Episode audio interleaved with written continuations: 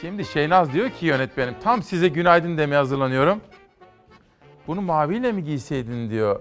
Aslında mavi ceket de hazır biliyor musunuz? Ama ben böyle daha farklı olsun. Dün gözümde böyle canlandırmışım, hayal etmişim.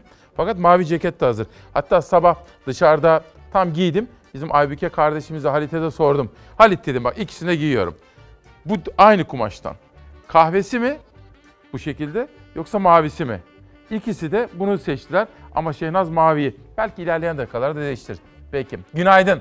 8 Mayıs 2020 günlerden Cuma İsmail Küçükkaya ile Mavi Bir Sabaha hoş geldiniz. Bugün yine koronavirüse ilişkin Türkiye'den ve dünyadan en sağlıklı, en güvenilir ve en bilimsel bilgileri konuşacağız. Bunun dışında bu virüsün ekonomiye olan yansımalarını başka televizyon ve gazetelerde konuşmadıkları gibi sizlerle konuşacağız ve gündeme getireceğiz. Siyasette meydana gelen gelişmeleri sizlere aktaracağız. Bütün tartışmaları ve boyutlarıyla spor dünyasından ekonomiye kadar pek çok hayatın alanına hep beraber tesis böyle gireceğiz. Hayatın en ince kılcal damarlarına kadar giriş yapacağız. Bugün istedim ki pazar günü gerçekleşecek anneler günü için hayatta olan, yitirdiğimiz, özlediğimiz bütün anneler için özel bir yayın yapalım. Bugünden o havaya girelim. Analık hakkı için diyorum. Bu sabah analık hakkı için diyorum. Sezen Cumhur Önal'dan da bana gelen ve sizlere aktarmamı istediği özel bir sürprizim var. İlerleyen dakikalarda onu da aktaracağım. Günaydın efendim. Günün manşetlerine başlıyoruz. Buyurun gel Şehnaz. Şimdi gazetelere baktığım zaman Sözcü ve Sabah'la başlayacağım. Sonra bütün gazeteleri sizlere özet yapmaya gayret edeceğim. Sözcü ile başlıyorum. İstanbul Büyükşehir Belediye Başkanı'nın bir iyiliği daha birilerini rahatsız etti diyor gazete. Özlem Güvenli'nin haberi. Okuyorum. İmamoğlu faturasını ödeyemeyenler için askıda fatura kampanyası açtı. 30 saatte 57.393 fatura için 3.7 milyon lira ödendi. Troller siteye saldırdı. CHP'li belediyelerin halka yönelik her iyilik hareketi engellenmeye çalışılıyor. Son örnek İstanbul'dan. İstanbul Büyükşehir Belediye Başkanı İmamoğlu'nun fatura mağdurları için belediyenin internet sitesinde açtığı kampanyaya saldırı yapıldı. İyiliğe karşı kötülük yapan trollerin yurt dışında olduğu tespit edildi. İnternet sitesi yurt dışı erişime kapatıldı. Vatandaşlar bunlar iyiliğe düşman diyerek tepki gösterdi. Bu konuyu sizlere iktidar ve muhalefetten gelen açıklamalar eşliğinde detaylı olarak bu sabah aktaracağım. Günün köşe yazarlarını özetlerken de hazır Sözcü'den sözü açmış iken Sözcü yazarı Soner Yalçın'ın tutuklu gazeteciler üzerinden Cumhurbaşkanı Erdoğan'a, Adalet Bakanı Gül'e ve Hakimler Savcılar Kurulu Başkan Vekili Yılmaz'a yönelik yazdığı açık bir mektup var köşesinde. Onun da ilk sinyalini şimdiden verelim. Sözcü ve peşine Sabah gazetesi diyorum. Sabah gazetesinde ekonomiye dair bir haber var. Dilek Güngör'ün yazdığı bir manşet. Küresel finans çetesine suçüstü. Salgınla mücadelede dünyaya örnek olan Türkiye'ye bu kez küresel finans çetesi saldırdı. Türk lirasına hedef alan operasyona BDDK dur dedi. 3 yabancı bankaya işlem yasağı getirildi.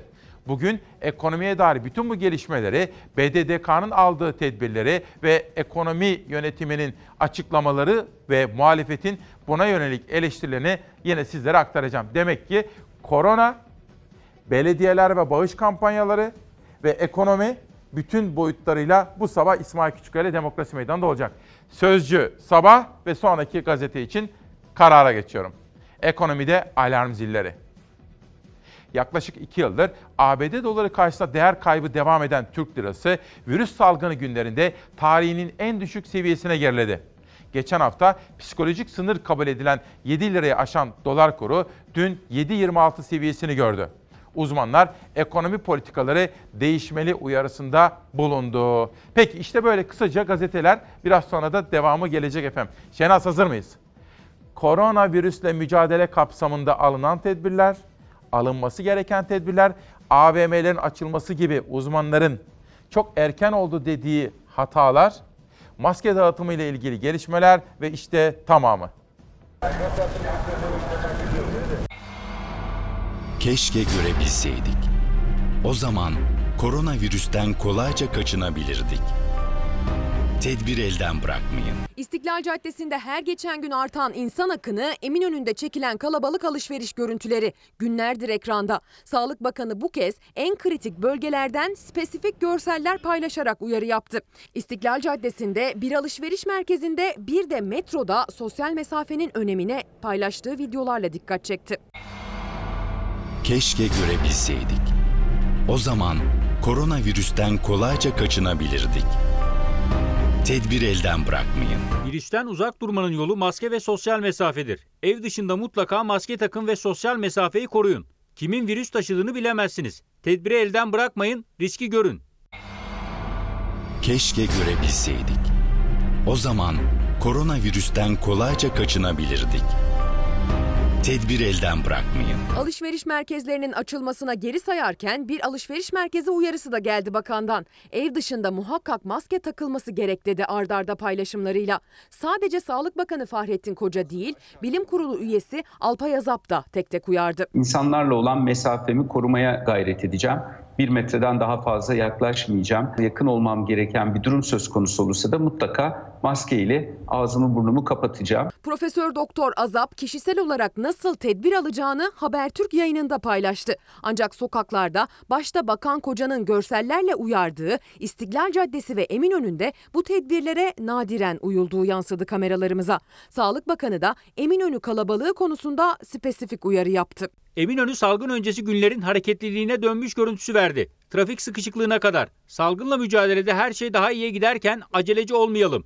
Otomobil güvenli olabilir ama kapıyı açıp dışarı çıkana kadar. Salgın başladıktan sonra her gün endişe ettiğimiz o tablo biraz unutulmuş görülüyor. Oysa ki bir gerçek hala devam ediyor. Her gün hayatını kaybedenler var ve iki ayın ardından bile yeni enfekte hastalar. Dört günlük sokağa çıkma yasağının ardından biraz gevşeme hali yeni vakalarda da artışa neden oldu. Bir gün öncenin tablosunu paylaşırken Sağlık Bakanı 4 günlük sokağa çıkma yasağının ardından cadde ve sokakları dolduran kalabalıkların kısmi olarak vaka sayısında artışa neden olduğunu söylemişti. Son paylaştığı koronavirüs tablosundaysa yeni hasta sayısı geriledi. 30.395 testin 1977'si pozitif çıktı. Test sayısı yakında 1,5 milyona ulaşacak. Vaka sayısında dün göze çarpan kısmi artış geriledi. Vefatta yoğun bakım sayısında düne göre yine düşüş var. Virüsü kararlı bir şekilde geriletmeli, tedbirler de yenmeliyiz. Kanıtladık. Sonuç almak zor değil. Bakan sayısal düşüşlere dikkat çekti paylaşımda. 7 Mayıs tablosuna 57 kişinin daha vefat ettiği yansıdı. Toplam can kaybımız 3641 oldu. Son tabloya göre 1260 yoğun bakım hastasının 665 tanesi solunum desteği alıyor. İyileşen 4782 hastayla toplam iyileşen sayısı 82.984'e yükseldi. Fiyatlar daha uygun, bütçe önemli diye açıklanıyor. Eminönü'ndeki tarihi çarşıdaki kalabalığın nedeni. Peki ya İstiklal Caddesi, tüm dükkanların kapalı olduğu İstiklal Caddesi hafta başından bu yana yine insanlarla dolmaya başladı. Çıktım böyle korkuyla ama inşallah bir şey olmaz. Taksim'de birkaç gündür yaşanan görüntülerin ardından belediye ekipleri de önlemini aldı. İşte bu şekilde stand açıldı. Ücretsiz maske ve jel veriliyor. Aynı zamanda ateş de ölçülüyor. İstiklal Caddesi'ne de salgın öncesini aratmayan kalabalıklar akın etmeye başlayınca önlemler arttırıldı. 4 günlük yasaktan sonra sokağa akın 5 ve 6 Mayıs'ın tablolarına artış getirdi. Yeni normalle birlikte yine artış yaşanır mı endişesi akıllarda. Uzmanlar uyardı. Virüs affetmiyor, pusuya yatmış bekliyor. En küçük tedbirsizlikte hemen başını kaldırıyor. Çok dikkatli olmalıyız. Virüs şu anda öngöremeyeceğimiz bir dönem boyunca beklediğiniz otobüs durağında, alışveriş yaptığınız markette, kalabalığına karıştığınız caddede karşınıza çıkabilir. Ezgi Gezeger'in haberiydi. Ezgi Gözeger biraz sonra yurttan korona manzaralarını da hazırladı. Sizlere onu da aktaracağım. Bedri Erten hakikati arayanlardan teşekkür ediyorum. Teoman Ekim, Hasan Yanık. Hasan Yanık da bizi eleştirmiş ama sabah sabah şöyle bir önce yüzünü yıkayıp Bismillah dersen çok memnun olurum Hasan Yanık. Günaydın İsmail abi bu mesajımı yayınlar mısın? Lütfen sesimiz ol. Sizden başka sesimizi kim duyurabilir diyor. İşsizlik ödeneği günlük 39 lira dedi. 2 ayda 545 lira para yatırdılar. Çocuklar gözümün içine bakıyor. Alacaklar gözümüzün içine bakıyor. Bizim suçumuz nedir diye soruyor Serkan. Bu da işte gelen mesajlardan birisi. Karardan bir detay daha okuyacağım sonra pencereye geçeceğim. Darbe fikrini vicdanım da ahlakım da kabul etmez. Kılıçdaroğlu darbe düşüncesini vicdanım da ahlakım da kabul etmiyor. Türkiye asla bir darbeyle karşı karşıya kalmaz. Buna 83 milyon karşı çıkar dedi. Karar TV'de soruları yanıtladı CHP lideri. İlerleyen dakikalarda siyaset kuşağında sizlere oradan manşetleri de derleyip toparladık. Efendim şunu söyleyeyim peşinen. Türkiye'de bir daha öyle darbe marbe falan olmaz. Olmaz. Halk neyin ne olduğunu görüyor. Ülkemizin suni yani yapay gündemlerle uğraşmak, gücünü, takatini, zamanını harcamak yerine işsizlik gibi, ekonomi gibi gerçek sorunlara odaklanması ve bunu tartışması gerekir. Gündemi değiştirme operasyonlarına ve algı operasyonlarına inanmamamız gerekiyor. Ne darbesi? Her şey demokrasiyle. İktidarları beğenmiyor muyuz? Olabilir. Değiştireceğiz. Nasıl? Demokrasiyle. Ve Türkiye bunu öğrendi. Acı tecrübelerden sonra bunu öğrendi Türkiye diyor ve sonraki gazete için pencerenin manşetine geçiyorum. Dolar tüm zamanların rekorunu kırdı. İşte bakın bu bir gerçek. Hafta başından bu yana yükselişi durdurulamayan dolar 2018 Ağustos ayında gördüğü zirveyi de aştı ve 7 lira 26 kuruşa kadar yükseldi. Bu süreçte BDDK fazla mesaideydi. Yükselişini tüm müdahalelere rağmen sürdüren dolar dün gün içinde 7.26'yı görerek tarihi zirvesine ulaştı. Bu sırada Anadolu Ajansı'nda bir bankacıya dayandırılan haberde Londra merkezi finansal kuruluşlar suçlu olarak ilan edildi. Haberden sonra BDDK 3 yabancı bankaya işlem yasağı getirdi. Dolar günü 7.17'den kapattı diyor. Hemen yanında kırmızı fonda bir haber görmekteyim. Oraya bakalım. Döviz yükselecek demek yasak mı? BDDK'ya finansal piyasalarda manipülasyon, yanıltıcı işlem ve uygulamaların belirlenmesine yönelik yetki verildi. Buna göre döviz kuruna ilişkin yanlış veya yanıltıcı izlenim vermek, fiyatın anormal düzeyde tutulmasını sağlayacak bilgi veya söylentileri internette yaymak suç olacak diyor. Hemen aklınıza şu soru gelebilir. Şöyle dersek her şey düzelir mi? Hani Özbekistan'da öyle derler. Televizyonlarda sürekli şarkılar çalarlar. Güzel Özbekistan, büyük Özbekistan, güzel Özbekistan, büyük Özbekistan. Keşke biz şöyle desek. Dolar 1 lira, enflasyon 1, yüzde 1. İşsizlik neredeyse yüzde 3'lere inmiş. Keşke böyle desek ve böyle dediğimiz için böyle olsa. Çünkü böyle ucu açık şekilde muğlak ifadelerle konuşma özgürlüğünü kısıtlamak keşke ekonomiyi düzelse diyor ve dünyadaki gelişmeler için Beyza Gözey'in hazırladığı haberle sizi baş başa bırakıyorum. Amerika'da yapılan bir araştırma sonucu virüsün mutasyon geçirdiği belirtildi. İlk soru mutasyon tedavi çalışmalarını etkileyecek mi oldu? Birleşmiş Milletler'den uyarı geldi. Önlem alınmadığı takdirde Covid-19'un yoksul ülkelerde zirve yapacağı açıklandı.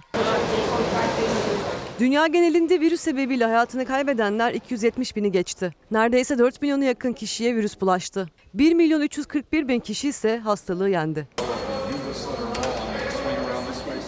Dünyada normalleşme adımları atılırken salgına çare arayışları da sürüyor. Birçok ülkede bilim insanları virüse karşı aşı ve tedavi bulmak için yoğun mesaide. Bu ülkelerden biri can kaybının 24 saatte 2000'den fazla artarak 76.928'i yükseldiği Amerika. Amerika'nın New Mexico eyaletinde yapılan araştırmada hastalığın görüldüğü farklı ülkelerden alınan 6000'in üzerinde veri analiz edildi. Virüsün genetik yapısı incelendiğinde endişe verici sonuçlar ortaya çıktı. Koronavirüsün 14 ayrı mutasyonu bulundu. Şu an dünyada baskın olan versiyonunun en bulaşıcı olduğu belirlendi. Aynı laboratuvarda yapılan araştırma Çin'den sonra en sert etkilenen ülke olan İtalya'daki bir gerçeği de ortaya koydu. Araştırmaya göre İtalya'daki virüs Çin'de görülenden farklıydı. Covid-19'un farklı bir mutasyonuydu. Bilim insanlarını endişelendirense yürütülen tedavi çalışmalarında Çin'deki ilk koronavirüsün genetik yapısının temel alınması. Bu aşıların şu andaki virüs üzerinde etkili olup olmayacağı soru işareti.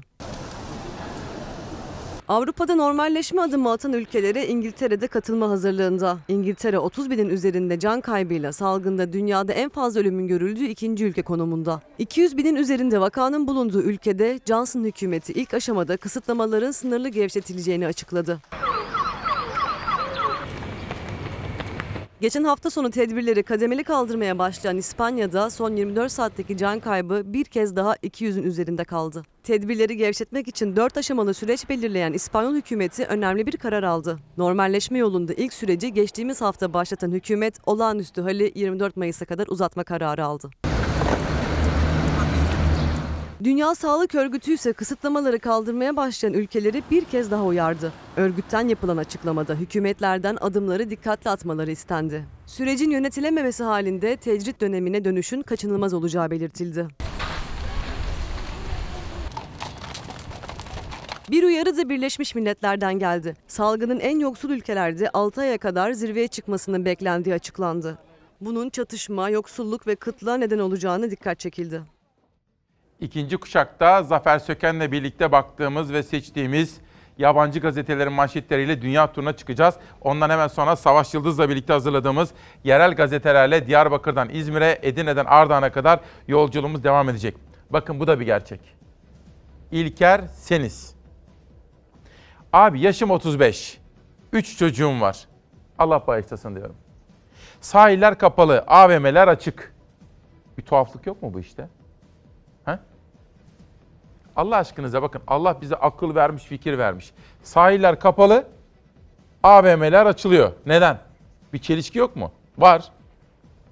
Ben kendimi bildim bileli sahilde mısırcıyım. Vergimi muntazam ödedim, ödüyorum. Şimdi sen söyle bana iki ay oldu ben ne yapayım? Üç çocuğumun karnını nasıl doyuracağım diye soruyor. Bence önemli bir soru. Sizler de bunu düşünmelisiniz. Bir başkası. Her sabah annelere ve babalara saygıyı bize hatırlatan sevgili İsmail kardeşim. Kayınvalidem Suna İçli bizimle beraber. Sizi o kadar seviyor ki. İki kere sizinle telefonda da görüşmüştü. Ha, peki Suna İçli'ye de çok teşekkür ediyorum. Analık hakkı için diyorum. Anneler gününüzü şimdiden tebrik ediyorum efendim. Bunu da bana Mahmut abimiz Mahmut Solak Subaşı hatırlattı. Ona da teşekkür ediyorum. Pencereden bir haberden sonra Türkiye'ye geçiyorum. Darbe imasına 5 kez yayın durdurma cezası. Pencere gazetesinden okuyorum. Rütük, Canan Kaftancıoğlu'nun sözlerini darbe iması saydı. Halk TV'ye en üst sınırdan idari para cezası ve 5 kez program durdurma cezası verdi. Kurum ayrıca İyi Parti lideri Akşener'in Habertürk'te konuk olduğu programda geçen bir kelimeyi de Evet, o kelime o cümleyle ilgili de bir para cezası vermiş. Şöyle anlatayım efendim bakın. Bugünlerde televizyonlara ilişkin pek çok sayıda cezalar gelmekte. Üst üste ağır cezalar. Ağır gerçekten. Ben hep iktidarlara şunu söylüyorum. Keşke her şey güllük gülistanlık olsa. Ama öyle değil. Fakat gazetecilerin görevi halka gerçekleri anlatmak. Biraz sonra Meral Akşener'in Rütük tarafından kesilen bu ceza ile ilgili iktidara gönderdiği mesajı da sizlere aktaracağım. Diyor ki beni televizyonda ağırladıkları için bir ceza kesiyorsunuz. Olur mu? Şunu söylemek isterim. Demokratik bir ülkede gazetecilerin bağımsızca yayın yapmaları demokrasinin vazgeçilmez koşul ve erdemlerinden biridir. Gazetecilerin baskılar ile konuşamaz hale gelmesi iktidarların işine değildir. Öyle zannederler ama değildir. Tam tersine gazeteciler özgürce yayın yaparsa iktidarlar bu eleştirilerden faydalanabilirler. O nedenle ceza ve baskı değil, tam tersine daha fazla özgürlük, daha fazla demokrasi dememiz gerekiyor. Benim bunca yıllık bir gazeteci olarak söylemek istediğim budur diyor ve bir sonraki manşete geçiyorum. Türkiye Gazetesi. İhlas grubu. İşte bakın biz ne yapıyoruz? Her sabah Sözcü'den sabaha, bir günden Türkiye'ye bütün gazeteleri sizlere aktarmaya çalışıyoruz ki siz özgür iradenizle ülkede olup bitenleri bütün fotoğrafı görerek kendiniz değerlendirme noktasına geliniz. Salgın fırsat kapılarını açtı diyor İhlas grubunun gazetesi. Dünyanın yeni üstü Türkiye. 1.7 milyar nüfusa sadece 4 saat mesafede bulunan Türkiye, güçlü üretim, kesintisiz tedarik ve hızlı lojistik avantajıyla merkez oluyor diyor. Yani bu salgınla birlikte meydana gelen gelişmeler, dünya ticaretine olan etkileri ve Türkiye eğer bu fırsatı iyi değerlendirirse buradan avantajlı çıkabilir. Gazetenin yapmış olduğu analiz bize bunları anlatıyor. Geçelim bir sonraki gazetemize. Türkiye'den bir güne geçiyorum. Kriz derinleşirken ekonominin konuşulmasını istemiyorlar. Kötü demek yasak. Dolar tarihi rekor kırarken iktidar piyasalarda manipülasyonu önleme bahanesiyle ekonomiyle ilgili olumsuz konuşulmasını yasakladı. Yönetmeliğe göre sosyal medya paylaşımları da cezalandırılacak. İlk paragrafı okuyalım. Erdoğan'ın dövize yönelik manipülatif dayatmaların ağır bir şekilde cezalandırılacağı açıklamasından sonra mecliste kabul edilen düzenlemeye dayanılarak hazırlanan yönetmelik resmi gazetede yayımlandı. Yönetmelikle Bankacılık Düzenleme ve Denetleme Kurulu'na finansal piyasalarda manipülasyon, yanıltıcı işlem ve uygulamaları belirleme yetkisi verildi. Bankalar için çıkarıldığı iddia edilen yönetmelik herkesi kapsıyor ve tweet atmak bile suç kapsamına girebilir diyor Bir Gün Gazetesi'nden Nurcan Gökdemir'in yazmış olduğu haber analiz. Peki bizim biz İsmail Küçükkaya ile Çalarsat ailesinin vazgeçmediği, her sabah tekrarlaya geldiği ve bir bilinç, bir farkındalık oluşturmak istediği temel konular var. Bunlardan birisi biliyorsunuz kadın erkek eşitliği ve kadınların ön planda olması toplumsal hayatta. Bir başkası tarım, üretici. Türkiye'nin kurtuluşu üretmekten geçiyor. Bir başkası çok sevdiğimiz bu ülkenin, bu cennet yurdumuzun tertemiz kalması. Yani çevre, bizim çevre sorunları ve bu konudaki duyarlılıkta asla vazgeçmeyeceğimiz temel husus ve hassasiyetlerden birisi. Çarşamba Ovası'na hep birlikte sahip çıkıyor muyuz? Evet. O santrali yaptıracak mısınız? Hayır. Yaptıracak mısınız? Biyokütle Enerji Santrali'nde mahkeme yürütmeyi durdurdu. Çok tepki çekmiş, çok konuşulmuştu. Hukuki süreçte ilk aşama çevreciler lehine sonuçlandı. Çocuklarımıza, geleceğimiz nesillerine zararı olan bir şeyi hayatta ben istemem. Mimarlar Odası Samsun Şubesi ve yörede arazisi bulunan 4 kişi tarafından açılan davada yürütmenin durdurulmasına karar verildi. Yapı ruhsatının da hukuka aykırı olduğu hükmüne varıldı. Kararın ardından Samsun Büyükşehir Belediyesi bahsi geçen santral inşaatını mühürledi. Kimyasalların toprağa geçmesi, içme sularımıza geçmesi, kaynak sularına, sulama sularına ve doğaya, bitkiye, ormana geçmesi zaten insan sağlığını ve çevre sağlığını indirekt olarak etkileyecektir. Samsun'un Çarşamba ilçesinde Eğercili mahallesinde kurulmak isteniyordu biyokütle enerji santrali. Vatandaşlar kurulacak santralin çevreye ve insana vereceği zararı öne sürüyor, itiraz ediyordu. O yer altından 1500 ton su çekildiğinde her gün o denizin tuzlu 1500 ton suyu toprağın altına yerleşecek. Peki toprak ne olacak? Çorak toprak olacak. Samsun'daki yerel mahkeme enerji santrali inşaatı devam etmesi durumunda yerine geçebilecek bir eşdeğeri olmayan, oluşumu asırlar sürmesine rağmen kaybı dakikalar içinde gerçekleşebilen kıt bir kaynak olan nitelikli tarım toprakları zarara uğrayacak şeklinde dile getirdi kararını. Zehirlenecek olan bizleriz. Çocuklarımız, çocuklarımızın geleceği yok olacak. Ee, tarım arazileri ziyan olacak. Çarşamba Ovası'nın koruma altındaki verimli toprakları şimdilik biyokütle enerji santralinin muhtemel zararlarından korundu. Hukuki süreç çevreciler lehine çıktı. Yüksek Mahkemenin kararı ise merakla bekleniyor. Ezgi ile çevre konularında çok ağırlıklı haberler yaptık bu sabah. Onlardan bahsedeceğim. Mesela Adalet Anne'ye gideceğiz Kars'a. Adalet Bozkurt'a ve Aydın'a gideceğiz. 82 yaşındaki Nezaket Anne'ye gideceğiz. Bu arada danışmanımdan bir bilgi geldi bakın. Olimpos. Antalya'nın Kumluca ilçesindeki antik kent Olimpos ile ilgili 2004 yılında çalışmalarına başlanan birinci derece arkeolojik sit alanı Olimpos dünyanın en güzel yerlerinden biridir. Ama mahvedeceğiz. Lütfen dikkat. Nihal Kemaloğlu bana o konudaki gelişmeleri anlatan bir haber yollamış bakın. Diyor ki birinci derece sit alanından üçüncü derece arkeolojik sit alanına çevrilecek. Yani oradaki yapılaşmaya buna izin verilemez. Söz veriyorum bugünkü yayın bittikten sonra bu konuyu çalışacağız. Olimpos meselesi neyse onu da takip listemize alacağız efendim. Dünyanın en güzel köşelerinden Olimpos'a da beton yapılmasın isteyeceğiz. Bir günden bir haber daha sonra postaya geçeceğim. İbrahim Gökçek de yaşamını yitirdi. Konser yasaklarının kaldırılması talebiyle başlattığı ölüm orucunu 323. gününde sonlandıran grup yorumun gitaristi İbrahim Gökçek dün tedavi gördüğü hastanede yaşamını yitirdi. İktidarın taleplerini duymayı reddettiği Gökçek'in cenazesi memleketi Kayseri'ye götürülecek. Grup yorum üyesi Helin Bölek ise 3 Nisan'da yaşamını yitirmişti diyor Bir Gün Gazetesi haberinde. Sevenlerine ve Türkiye'ye başsağlığı diliyorum efendim. Bir sonraki gazeteye geçelim. Bizim ana temamız ve amacımız yaşatmak olmalı. Hani analık hakkı diyoruz ya, 9 ay karnında taşıyorlar. Bin bir emekle büyütüyorlar evlatlarını.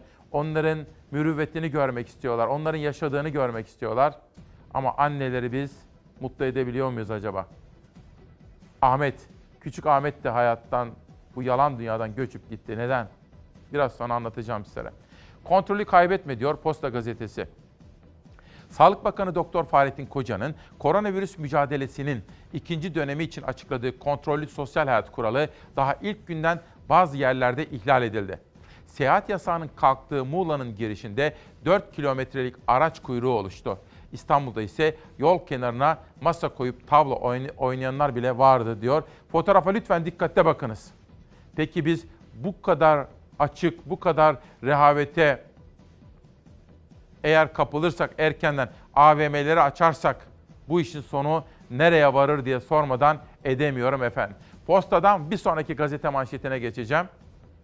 Cumhuriyet Gazetesi piyasaların nefesi kesildi. Gamze Bal haberi. Kötü ekonomi yönetimine salgın eklendi, yoksulluk katlandı. Ülkede salgın nedeniyle ekonomik durumun değiştiğini söyleyenlerin oranı %43.9 oldu. Metropol'ün araştırmasına göre geliri 1000 lira ve altındakilerin %70'i, 1000 ile 2000 lira arasında olanların %29'u salgın nedeniyle işsiz kaldı. Katılımcıların %48'i yalnızca beslenme ve barınmaya para ayırıyor. Bu Mahmut Ilıcalı'nın haberi. Şeytan avına gerek yok diyor Gamze Bal'ın haberinde. Salgından dolayı ödemeler dengesinin bozulduğunu belirten ekonomist Uğur Gürses, dolar ve bankalara ilişkin gelişmeleri şöyle değerlendirdi. İhracat gelirleri düşecek, turizm gelirleri olmayacak. Bir taraftan güvensizlik var.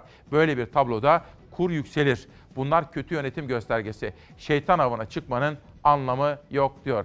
Bir de tabii hani dedik ya boş gündem maddeleriyle ülkemizin ve halkımızın gücünü, zamanını, takatini boşa harcamamalıyız. Mesela darbe tartışmalarını ben böyle görüyorum. Ne darbesi? Beğenmediğimiz iktidarları biz demokrasiyle değiştireceğiz. Beğenmiyor isek. Beğendiğimiz iktidarları demokrasiyle iş başında tutacağız. Bunu öğrendik. Ağır bedeller ödedik ama biz bunu öğrendik. Hiç kimsenin aklından darbe geçiyor olamaz. Kimse aklını peynir ekmekle yemiş değildir efendim. Bir de baro tartışması var. Barolar. Baroların seçim sistemini değiştirmek istiyorlar ve Barolar Birliği Başkanı Metin Feyzioğlu acaba neden sessiz kalıyor? Meslek kuruluşlarının seçim usullerinin yeniden belirlenmesiyle ilgili bu tür meslek kuruluşlarının rekabete açılabileceği bir sistem getirilebilir. Bu iktidar demokrasi ve hukuk dışı yollara tevessül etmek zorunda kalıyor. Siyaset Cumhurbaşkanı Erdoğan'ın barolar ve bazı meslek örgütlerinin seçim sistemini değiştirmeliyiz çıkışını tartışıyor. AK Parti cephesinden bu kez Numan Kurtulmuş baro ve meslek odalarını hedef aldı tekelci yapı diyerek. Tekelci bir yapının oluşması meslek kuruluşlarında doğru olmuyor. Diyanet İşleri Başkanımız ile onun şahsında İslam'a yönelik fütursuz saldırılarına şahit olduk. Ankara Barosu'nun bir İslam düşmanlığı noktasına çekilmesinin altında bir şeyin yatması gerekiyordu. Bir bahaneye ihtiyacı vardı. Diyanet İşleri Başkanı'nın Cuma hutbesi Ankara Barosu'nun eşitlik ve insan hakları hatırlatması. Bunun üzerine Cumhurbaşkanı Erdoğan'ın baroların ve meslek kuruluşlarının seçim sistemi değişmeli açıklaması. Barolar gibi meslek örgütleri de ayakta. Türk Mimar Mühendisler Odaları Birliği'ne bağlı 24 meslek örgütü ortak bildiriyle tepki gösterdi. Demokratik yollarla ele geçirilemeyen özerk demokratik mesleki yapılar seçim yöntemlerine müdahale ve diğer yollarla bertaraf edip işlevsizleştirmek ve tasfiye etmek istenmektedir. TUMOP, TTB, tabip odaları ve baroların yasal mevzuatlarının değiştirilmesi konusu bu nedenle sürekli olarak gündeme getirilmektedir. Bunun bir tek izahı var. Artık biz bu ülkeyi yönetemiyoruz. Yönetebileceğimiz kıvama getirmek için demokrasi dışı her türlü yola başvurmakta beis görmüyoruz demektir. Orayı ele geçiren azınlık fikre mensup olan bir takım insanlar onlar sanki bütün meslek örgü, sahiplerinin örgütüymüş gibi mücadele ediyorlar. Muhalefet iktidarı hukuk dışı yöntemlere başvurmakla suçladı. Siyasetteki tartışması alevli ama ortada seçim sistemi değişikliği ile ilgili ne taslak var ne de bir değişiklik metni. Sadece Abdülkadir Selvi nispi temsil sistemi olacağını yazdı. Türkiye Barolar Birliği Başkanı Metin Fevzioğlu da hala tepkisiz. Sayın Feyzioğlu ısrarla bunun bir FETÖ projesi olduğunu bizlere ifade etmişti. Şimdi baktığınızda hiç sesini çıkartmıyor. İsmail Küçükkaya ile Demokrasi Meydanı devam edecek. Bugün yine konuklarım var. Çok önemli sizlere vermek istediğimiz mesajlar var. Hani ben tele, ajandamda, defterimde her gün böyle Atatürk'le ilgili sizlere sözler okuyorum ya. Şükran Hanım, Şükran Kütükçü de görmüş bunu. Teşekkür ediyorum. O da bana kendi bakın takvimini yollamış. 365 gün Atatürk. Her sayfasında her gününde atamız var. Atamızın söyledikleri, yaptıkları o kadar güzel bir takvim ki Şükran Hanım'a, Şükran Kütükçü'ye de çok teşekkür ediyorum. İzin verirseniz reklam arasına şimdi gidelim. Dönüşte özel haberler, manşetler, konuklar, birden fazla konuğum var ve sizler için hazırladığımız sürprizlerimiz var. Ama şunu söylemek istiyorum. Pazar günü anneler günü Annelerimiz evlatlarından ve torunlarından uzakta. Bazı annelerimiz de çok uzakta. Annelerle ilgili şimdiden o duyguya girmenizi istiyorum ve bugünkü manşeti hatırlatıyorum. Analık hakkı için. 8 Mayıs 2020 günlerden Cuma İsmail Küçükkaya ile Demokrasi Meydanı'ndasınız. Her birinize sağlıklı günler diliyorum.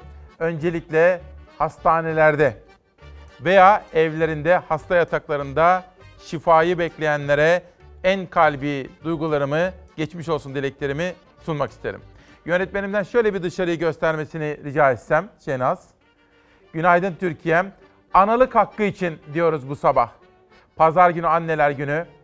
Kimimizin annesi hayatta ama çoğumuzun annesi uzakta. Kimimizin annesi çok uzakta. Çok uzakta. Ve analık hakkı için diyoruz ve bize bunu öğreten kıymetli babalarımızı, kimisini yitirdiğimiz babalarımızı saygıyla anıyoruz. Anneler gününe ilişkin özel bir duyarlılık geliştirmeye gayret ediyoruz. İşte o, o havaya, o duygu durumuna şimdiden girmenizi rica ediyorum efendim. Bugünkü manşetimiz ve hazırlıklarımız içerisinde bunları göreceğiz. Analık hakkı için peki Çalarsat gazetesinde ne yaptık? Şimdi Zera'yla oturduk, konuştuk. Gazeteyi ne yapalım? İki seçeneğimiz vardı. Ekonomiye ilişkin gelişmeleri de yapabilirdik. Özellikle Londra, Ankara, ekonomi yönetimi, muhalefetin eleştirileri, iktidarın dışarıyı suçlaması, BDDK'nın aldığı kararlar, kısıtlamalar, ekonomistlerin Uğur Gürses, Mahfi Eğilmez yorumları veya iki kayıp vardı. Türkiye Cumhuriyeti'nin iki yurttaşını kaybetmiştik. Biri çocuk, Ahmet. Sonra karar verdik, gazeteyi çocuklara ayırdık. İşte bakın 8 Mayıs 2020'nin manşeti. Gazeteyi bugün Tuğba çizdi. Hani küçük Tuğba diyeyim, Tuğba Kemal olsun dedik ya ona. Küçük Tuğba çizdi. Eline yüreğine sağlık diyorum. Göz göre göre. Anne Zekiye Ataç aylardır Ahmet'i yaşat Türkiye diye seslendi. Ama biz maalesef Ahmet'i yaşatamadık. Şimdi fotoğrafta iki çocuk görüyorsunuz. İkisi aynı çocuk. Birisi sağlıklı günlerinde bakın. O çocuk Ahmet. Türkiye Ahmet'i nasıl tanıdı?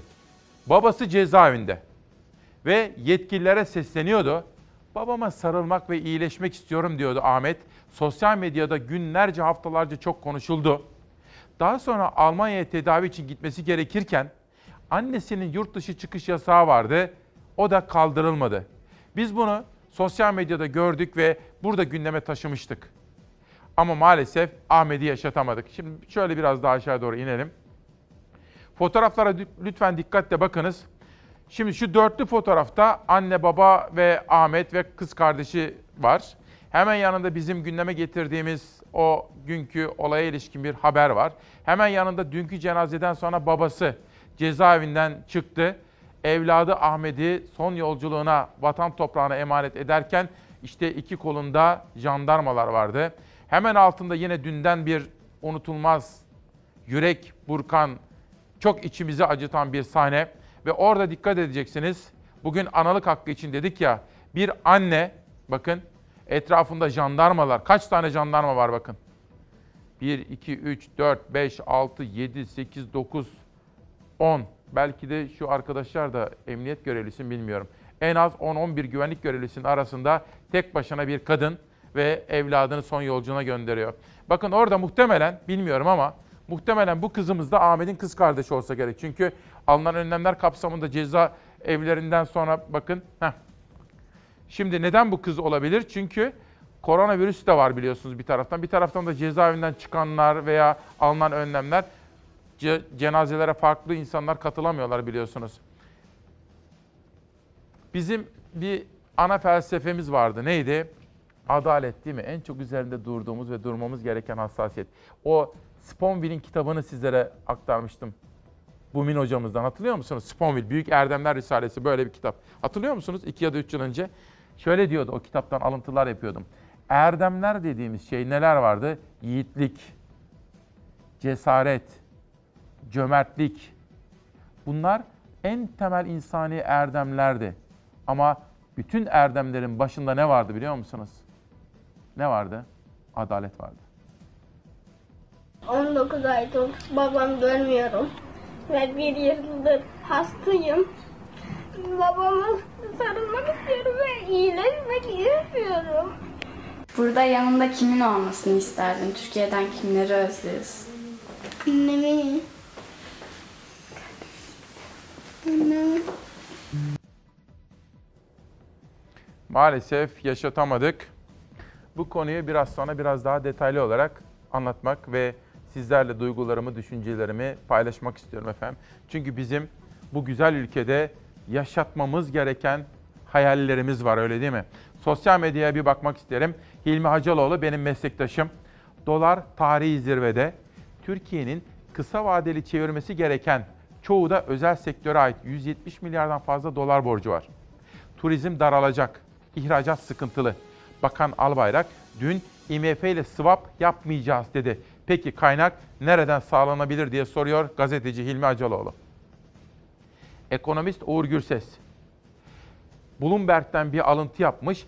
Finansal piyasalarda manipülasyona dair yönetmelik resmi gazetede yayımlandı diyor ve soruyor. Böyle bir zamanda böyle yönetmelikler yayımlamak akla zarar diyor efendim.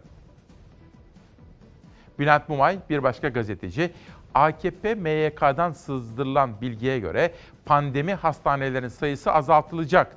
Peki 3-4 hafta sonra açılması beklenen Atatürk Havalimanı'nın milyarlık pistlerinin ucuna neden pandemi hastanesi yapıldı? Yani şunu soruyor. Oradaki iki pist ki her biri yaklaşık 1 milyar dolara yapılmış. Neden iki pist yıkıldı? Başka hastane yapılacak yer kalmamış mıydı diye soruyor başka paylaşımlarında. Fahrettin Altun, Cumhurbaşkanı Erdoğan'ın iletişim danışmanı, baş danışmanı. Savunma sanayi başta olmak üzere milli güvenliğimizi yakından ilgilendiren stratejik alanlarda öncü atılımlar yapan, baştan sona milli bir duruşla devletimize hizmet eden kişi ve kurumların sistematik bir şekilde yalan ve iftiralarla yıpratılmaya çalışılması kabul edilemez diyor. Özellikle Baykar yani Selçuk Bayraktar üzerinde kopan fırtına ilişkin duygularını paylaşmış Fahrettin Altun. Bahadır Erdem hocamız ekonomi kötü diyenlere hapis mi gelecekmiş? Aman da ne akıllıca bir çözüm. Nasıl da ekonomi için alınmış bir önlem. Kimse ekonomi kötü demez, olur biter. Ekonomi de düzelir, mutfak tencere de kaynar, işsizler iş bulur, dolar düşer, ihracat artar. Yahu biz ekonomi şahane bile deriz ne olacak? O halde hepimiz Bahadır Erdem hocamız gibi söyleyelim. Ekonomi şahane, işsizlik yok, enflasyonun belini kırmışız. Dolar, dolar dediğin 1 lira deriz ve keşke böyle olsa. Çahan Kızıl, dün dünyada tanımlanan 95 binin üzerinde yeni vaka vardı. Bu salgının başlangıcından beri bir günde karşılaşılan en yüksek değerlerden. Salgın devam ediyor. İleride bir zaman virüs normal yaşamımızın bu kadar kaygı vermeyen bir parçası haline gelecek ama daha orada değiliz diyor. Gücümüz yettiğince direnç göstermeye devam edeceğiz. Ama ilk günden personelin tamamını işten çıkarıp kepenk indiren işletmelerde az değil. Yeme içme sektörü koronavirüs salgınıyla gelen krize karşı ayakta kalmaya çalışıyor. Özge Özdemir'in haberi BBC News Türkçe servisinde. HDP eş genel başkanı Mithat Sancar partiden istifa eden Ahmet Şık'ı eleştirdi. Tarzı doğru değil dedi. Ama şunu da ekledi. Tarzı doğru değil. Ben yola devam etmeyi isterdim. Ama sonuçta Ahmet Şık bizim yoldaşımızdır dedi dünkü canlı yayında Mithat Sancar. Nazım Altman, İsmail Küçükkaya kardeşim küfür etmeyen, hakaret etmeyen, azarlamayan, bakan içerikli hükümet eleştirilerimi Fox TV'de tanıtıp güzel ifadeler kullandı. Teşekkürler diyor. Dün Bir Gün gazetesinde Sağlık Bakanı ile ilgili çok konuşulacak, konuşulan bir yazı yazmıştı. Biz de ondan alıntılar yapmıştık. Dün Demokrasi Meydanı'nda HDP eş genel başkanı vardı. Sonra sosyal medyada trend topik oldu o sözleriyle. O kadar çok ilgi çekti ki akşam da aradı beni. Ben de dedim ki bir yorum yapmayacağım. Sizi size anlatacak değilim. Ama dedim sosyal medya sonra internet sitelerinde o kadar çok alıntı yapıldı. Çok farklı gazetelerde yani internet sitelerinde manşet oldu sözleri. Bence dedim ben yorum yapmayayım ama siz bu ilgi neye karşılık geliyor? Toplumun neye ihtiyacı var? Bunu düşünmelisiniz dedim. Çünkü dün öyle ince bir noktaya parmak basmıştı HDP eş genel başkanı Mithat Sancar İsmail Küçükkaya ile demokrasi meydanında. Geneli itibariyle hükümet ama özeli itibariyle Sağlık Bakanı'nı nasıl buluyorsunuz efendim? E, Sağlık Bakanlığı'yla başlayalım. Gayretlerini dikkatle takip ediyorum. HDP eş genel başkanı Mithat Sancar, Sağlık Bakanı Fahrettin Koca'dan övgüyle bahsetti. Gayretlerini takip ediyoruz dedi. Bu hükümetin profilinden biraz farklı. E, Hem e, diyaloglarıyla hem üslubuyla e, daha iyi bir görüntü veriyor.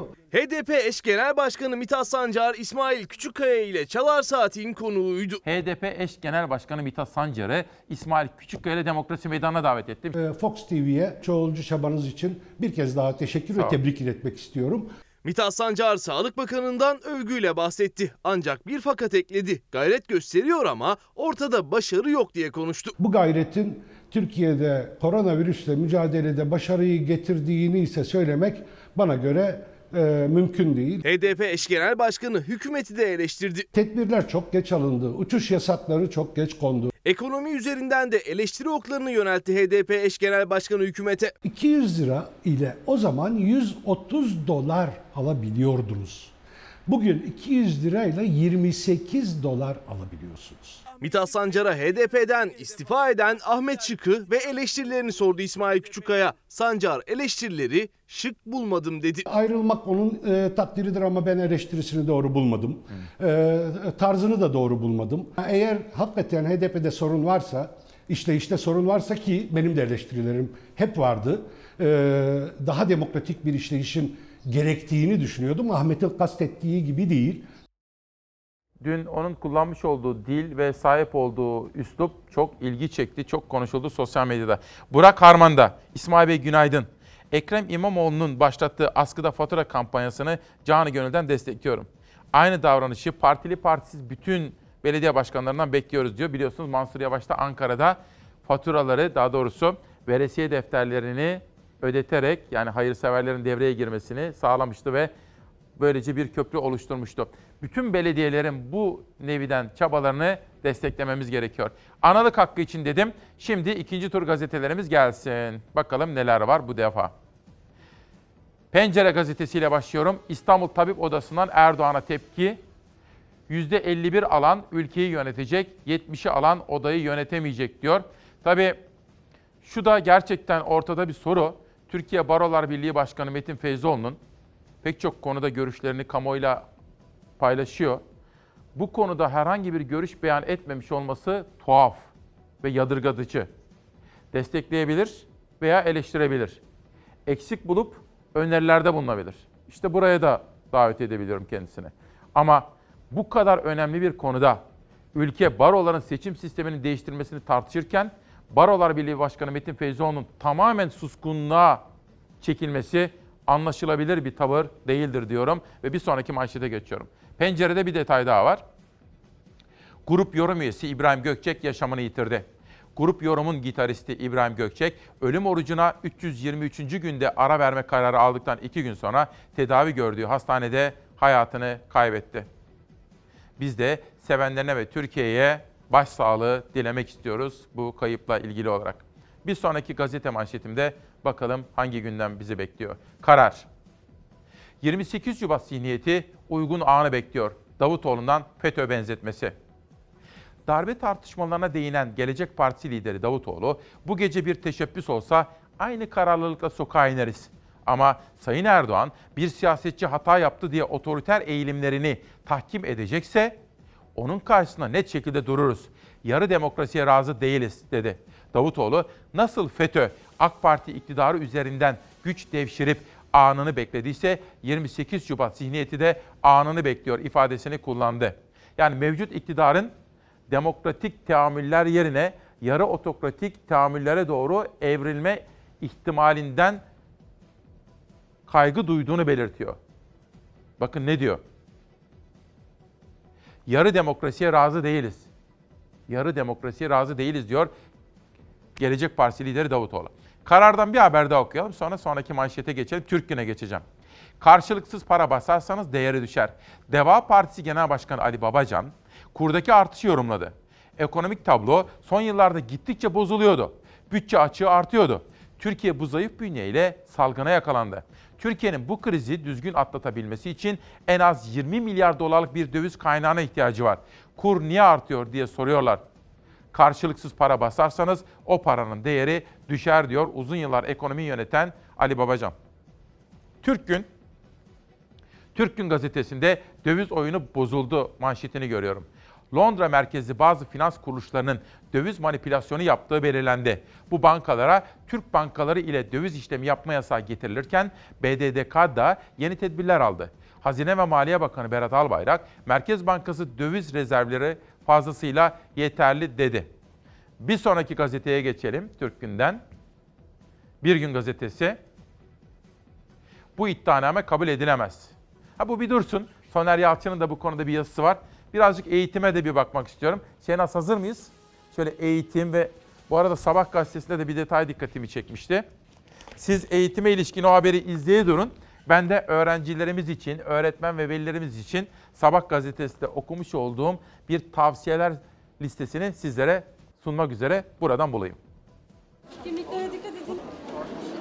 YKS'de ilk tarih değişikliği e, malum pandemi yüzünden yapılmıştı, ertelenmişti Temmuz ayının sonuna. Ancak ikinci kez tarih değişikliği yani öne çekilmesi doğal olarak öğrencilerde stres e, yarattı. Sınav stresine koronavirüs stresi de eklendi. İki kez tarih değişince üniversiteye hazırlanan gençlerden tepki yükseldi. Habertürk'ten Profesör Doktor Kürşat Zorlu'nun sorularını yanıtlayan ÖSYM Başkanı Halis Aygün, sınav süresinin uzatılmasının ve baraj puanının düşürülmesinin tarih değişikliğiyle kaygıya düşen gençleri rahatlatacağını vurguladı. Sınav içeriğinde de değişiklik var. Öğrencilerin karantina sürecinde okula gidemedikleri için derslerden geri kalabileceği düşünülerek lise son sınıfın ikinci dönem konuları sınava dahil edilmeyecek. Sürenin artması avantaj diye düşünüyorum. TYT'de çünkü adayların en çok zorlandıkları konu süre yetiştirememekti. E, geçen sene e, yaklaşık 629 bin öğrenci 120 sorudan 15 tane net çıkaramadıkları için e, barajı aşamamışlardı, tercih yapamamışlardı. E, sürenin artması bu öğrenci sayısının düşmesine neden olacaktır. Ya koş koş. Abi iki dakikası var ya iki dakika sonra kapanıyor almazlar ya. Yaklaşık 2,5 milyon aday 188 sınav merkezinde üniversite sınavına girecek. En merak edilen konulardan biri de salgın sürecinde sınavın hangi fiziki şartlarda yapılacağı. Aygün'ün açıklamalarına göre sınıflarda oturma düzeninde sosyal mesafeye dikkat edilecek. Girişlerde maske ve dezenfektan dağıtılacak. Maske kullanımında sıkıntı yaşayan adaylar içinse bilim kurulunun tavsiyeleri doğrultusunda karar verilecek. Haziran sıcağında e, 165 dakika Bu kadar süre e, öğrenciler sınava mı konsantre olacak, yüzlerindeki maskeye mi, nefes almakta zorlanan öğrenciler olacak mı? E, bunlar soru işareti. Gözlük takıyorsa gözlükleri buğulanacak sıcaktan ya da nefesten. Sınav süresinde maske takılıp takılmayacağı ve diğer adımlar için Sağlık Bakanlığı ve Bilim Kurulu'nun karar ve tavsiyelerini dikkate almak zorundayız. İsteyen adaylar kendi maskeleriyle de sınava girebilecekler. Dezenfektanını yanlarında getirebilecekler. Öğrenciler içeride sınavdayken anne babalar dışarıda dua okurlar zihinler açık olsun diye. Yani sınav merkezleri önünde kalabalık görüntüler oluşur. ÖSYM Başkanı bunun engellenmesi için de okul bahçelerine adaylar ve görevliler dışında kimsenin alınmayacağını açıkladı. Salgında sokakta bulunmak bir tehdit. Adayların sınava girecekleri okula ulaşımları konusunda da koordinasyon kurulları çalışıyor. ÖSYM Başkanı Aygün belediyelerden de destek istedi. Toplu ulaşım araçlarının daha sık düzenlenmesi sağlanacaktır. Belediyelerimiz de geçtiğimiz yıllarda adaylarımızın sınav binalarına ulaşmalarını ücretsiz olarak sağlamıştır. Bu yılda desteklerini göstereceklerdir. Engelli adaylarımız ayrıca bu konuda belediyelerden destek isteyebileceklerdir. Yetişirse mucize. Çocuklarımızla ilgili tavsiyeler listesi hazırladık. Dün ve önceki günde videolar hazırlamıştık. Tanıdığımız eğitimcilerle konuşup sizlere küçük küçük böyle birer dakikalık videolar hazırlıyoruz. Erdem Aykaç, uyku tutmayıp da hakikatle gözünü açmak isteyenlerden. Onur Gümüş kardeşim de öyle. Evladı da uyanmış. Fatma Kandemir her sabah bizimle birliktedir. Bütün annelerimizin anneler gününü şimdiden kutluyoruz diyor. Yitirdiğimiz annelerde dualarımızda diyorum. Bu arada sosyal medyada Barış Atay ile Osman Gökçek arasında çok sert bir tartışma yaşandı. Tartışmanın detaylarına girecek değilim ama tekrar edeyim. Twitter üzerinden Osman Gökçek ve Barış Atay konusunda yer yer çok sert yer yer hani burada ifade edemeyeceğim kelime ve cümleler de var, suçlamalar da var. Bir tartışma gündem oldu. Onu da yeri gelmişken sosyal medyanın gündeminde sizlere aktarmak isterim. Sabah gazetesinde evde maskeyle deneme yapın diyor bakın. LGS ve YKS adayları için sınav önerisi. Bunu da kim? Ceyda Karaaslan. Sabah okudum da dikkatimi çekti. Uzmanlar öğrencilerden hedefe odaklanıp bol soru çözmelerini istedi. Maskeyle sınav uygulamasına dikkat çeken uzmanlar evde maske takıp alıştırma yapabilirsiniz dedi. Bol bol soru çözün diyorlar. Ankara'dan hani her gün bir eğitimciyle konuşuyorum ya. Ankara'dan Ahmet Hançerlioğulları hocama da sordum. Hocam çocuklara böyle hap gibi hangi tavsiyelerde bulunabilir? Şöyle bir dakika hemen yolluyorum dedi. İzleyelim. Yapılacak bir LGS sınavımız var. 27 Haziran'da yapılacak bir TYT sınavımız var. 28 Haziran'da yapılacak bir AYT sınavımız var. Onun için bazı önerilerim olacak. Lütfen bu önerilerimizi siz de kendi aranızda paylaşın ve gerekirse Milli Eğitim Bakanlığımıza ve Cumhurbaşkanımıza iletin. Ben şunu söylüyorum.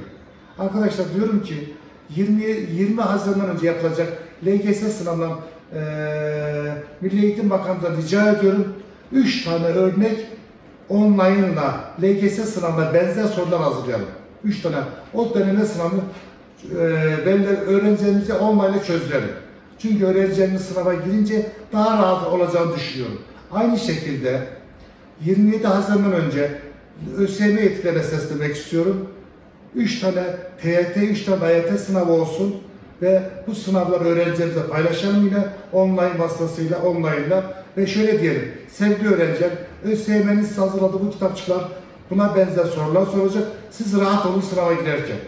Bakın sevgili Cumhurbaşkanım, sevgili Milli Eğitim Bakanım, bu olay çok önemlidir. Bu gençler bizim geleceğimizdir. Sizlerden destek istiyorum. Saygılarımı sunuyorum. Sevgili velilerim, öğrencilerim, lütfen evde kalalım ve sağlıklı olalım. Ana fikir şu. Panik yok. Kaygı yok. Üzülmek yok. Odaklanmak var. Sakin kalmak var. Bakın dış ülkelere gittiğiniz zaman o özellikle iş kitap, iş eğitimleri, business school diyeceğim de iş okullarında yani iş ve buna dair eğitim veren okullarda en fazla şunu söylerler. Kriz anlarında sakinliğini koruman. Mesela sınava giriyorsunuz ya ya da her alanda sakinliğini korumak, panik yapmamak en önemli performans artırıcı husus. Biraz önce Bir Gün Gazetesi'nde kalmıştım. Bir detay vardı, okuyamamıştım. Bu iddianame kabul edilemez. Libya'da öldürülen MİT mensubunun cenazesine ilişkin haber nedeniyle gazeteciler hakkında hazırlanan iddianame kabul edildi. 6'sı tutuklu 8 gazeteci hakkında 17 yıla kadar hapsin istendiği iddianameyi değerlendiren avukat Ersöz, bu hukuki bir metin değil, gazetecileri içeride tutmak için yazılmış bir metin dedi. Bugün köşe yazılarından Sözcü gazetesinde Soner Yalçın da açık bir mektup kaleme almış ve AK Parti lideri aynı zamanda Cumhurbaşkanı Sayın Erdoğan'a sesleniyor. Sayın Erdoğan, Sayın Gül, Adalet Bakanı, Sayın Yılmaz, Mehmet Yılmaz, o da HSK Başkan Vekili diyor ki adaletin ölümünü seyredecek misiniz? Hani yargıya olan inancı tekrar inşa edecektiniz? Görün artık suç yürüyor. Gazeteciler Silivri'de tek kişilik hücrelerinde 64 gündür nefes almaya çalışıyor diyor. Hep söyleye geldim. Bir ülkenin en büyük gurur tablosu gazetecilerinin özgürce fikirlerini ifade edebilmeleridir. Bu gurur vericidir ve bir ülkenin demokrasi liginde, hukuk liginde, ifade özgürlüğü ligindeki yerini belirler. Ben ülkemi çok daha yukarılarda görmek istiyorum ama bunun için gazeteciler korkusuzca görev yapabilmelidir. Bir ülkenin gururu ve şanı şöhreti buna bağlıdır diyor ve bir günden dünyaya geçiyor. Pardon bir dakika Şehnaz affedersin. Bunları bir kaldıralım. Bir dünyaya bakalım Şehnaz gel. Dışa ve yerele şöyle bir bakmak istiyorum. Dünya neyi konuşuyor, Türkiye neyi konuşuyor, Diyarbakır'dan İzmir'e, Edirne'den Ardahan'a şöyle bir Türkiye turuna ama önce dünyadaki gelişmelere bir bakmak istiyorum. Financial Times gazetesi. Amerika'da meydana gelen gelişmeler. Dikkat ediniz. Bütün dünyada bu krizin iyi yönetilip yönetilmediği tartışılıyor. Almanya dışında bir de kadınların yönettiği bazı ülkeler dışında mesela Yeni Zelanda gibi ülkeler dışında hemen hemen bütün ülkelerde iktidarlar zorda. Çünkü bakınız 33,5 milyon insan haftalar içinde işini kaybetti. Bakın 33 milyon insan haftalar içinde sadece Amerika'da. Bunun tabii ki sosyal yansımaları var. Financial Times'tan El Mundo gazetesine geçtiğim zaman bakalım hangi manşetleri göreceğiz diyorum. Ve burada Madrid'den bir manşet. Madrid'de sağlık direktörü istifa etti. Çünkü orada da birinci aşama bitti mi bitmedi mi? Bu kısıtlamaları kaldıralım mı kaldırmayalım gibi tartışmalar yaşanıyor ve Madrid'de sağlık direktörü hükümetin buradaki uygulama ve kararlarını protesto etti ve ben bu riski üstlenemem diyerek istifa etti El Mundo gazetesi. Geçelim The Guardian gazetesine. Bakın aynı şekilde burada da bu kısıtlamalar ve bu kısıtlamaların gevşetilmesi yani exit plan, çıkış planı. Bütün bunlar da yine bir sonraki aşı aşama ne olacak? Bu salgınla mücadele kapsamında bir sonraki adımı ne yapacağız şeklinde konuşuluyor ve yol haritası tartışılıyor. Le Monde gazetesine geçiyorum. Le Monde gazetesinin manşetinde de yine koronavirüs var ve Fransa salgının başlamasından sonra aslında maskeye sahipti.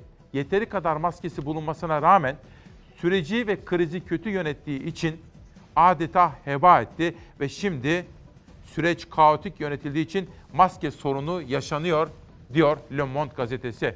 Almanya'ya geçiyorum. The Welt gazetesi. Almanya'da okulların açılması tartışılıyor. Gazetelerde manşetlerinde çocukların sağlığına dair haberlerle çıkıyorlar. İşte görüyorsunuz çocuklar sosyal mesafe kurallarına dikkat ediyorlar. Almanya'da veliler çocuklarının sağlıkları için de endişeli. Bunu da The Welt gazetesinden okuyoruz efendim. Şimdi en sağlıklı, en güncel, en taze bilgilerle dünyadaki gelişmelere bakıyoruz. Salgının yıkıcı etkilerini geride bırakan ülkeler tedbirleri gevşetiyor. Ancak bazı ülkelerde virüs şiddetini yeni gösteriyor. Rusya aktif vaka sayısı en yüksek 3. ülke oldu. Birçok imkansızlıkla boğuşan Afganistan'da salgın kontrolsüzce yayılıyor. Uzun bir süre virüse karşı hiçbir önlem alınmayan Brezilya'da can kayıpları ve vakalar hızla yükseliyor.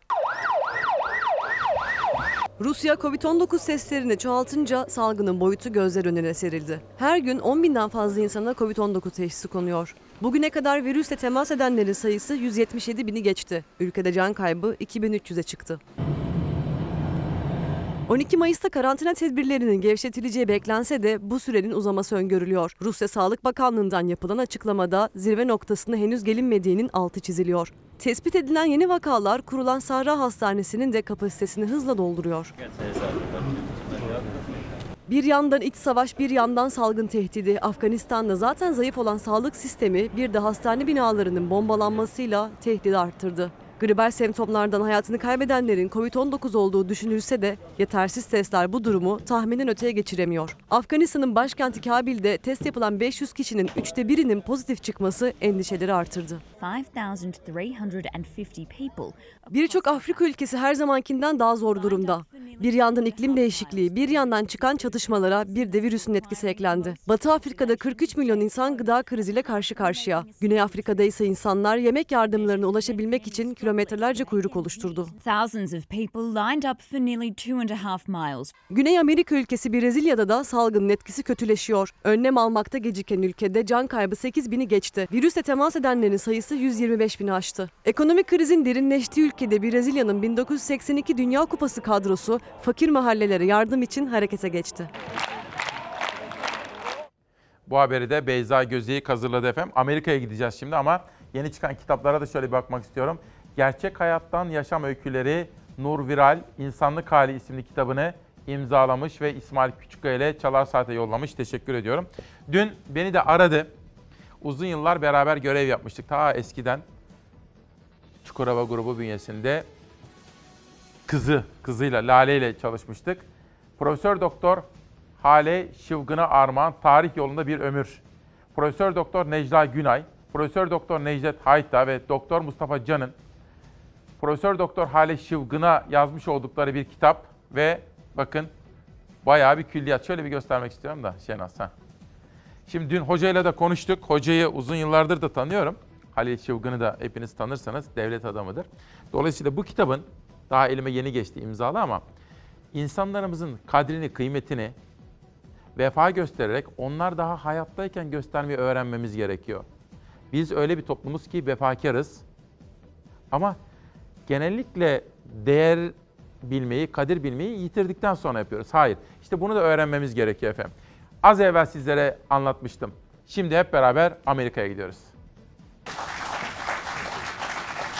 Amerika Başkanı Trump Mayıs'ın ilk perşembesi düzenlenen Ulusal Dua Günü'nde konuştu. Pandemi felaketi yaşadığımız bu dönemde daha çok dua etmeliyiz dedi. Amerika ve Çin arasındaki virüs krizi iyice büyüdü. Virüsü Çin üretti polemiğine dahil olan Pompeo için Çin Dışişleri Bakanı sözcüsü yalancı dedi. Amerika Birleşik Devletleri'nde salgın sert rüzgarlar estirmeye devam ediyor. Bugüne kadar virüse bağlı hayatını kaybedenlerin sayısı 77 bine yaklaştı. Şu an ülke genelinde 1 milyona yakın hasta bulunuyor. Bugüne kadar virüse temas edenlerin sayısı 1 milyon 300 bine ulaştı. Donald Trump, First Lady Melania Trump'la Amerika'da her yıl kutlanan Ulusal Doğa Günü dolayısıyla kürsüdeydi. Amerika tarihinin gördüğü en zor zamanlardan geçildiğini yineleyen Trump, virüs yüzünden hayatını kaybedenlere ve virüsle savaşan herkese dua edelim dedi. We pray for the doctors, the nurses, and first responders waging war against the invisible enemy. Amerika ve Çin arasındaki virüs tartışmasında roller artıyor. Trump virüsü Çin üretti söylemlerini yumuşatsa da Amerika Dışişleri Bakanı Pompeo Çin'i suçlamaya devam etti. I can tell you that there is a significant amount of evidence that this came from that laboratory in Wuhan.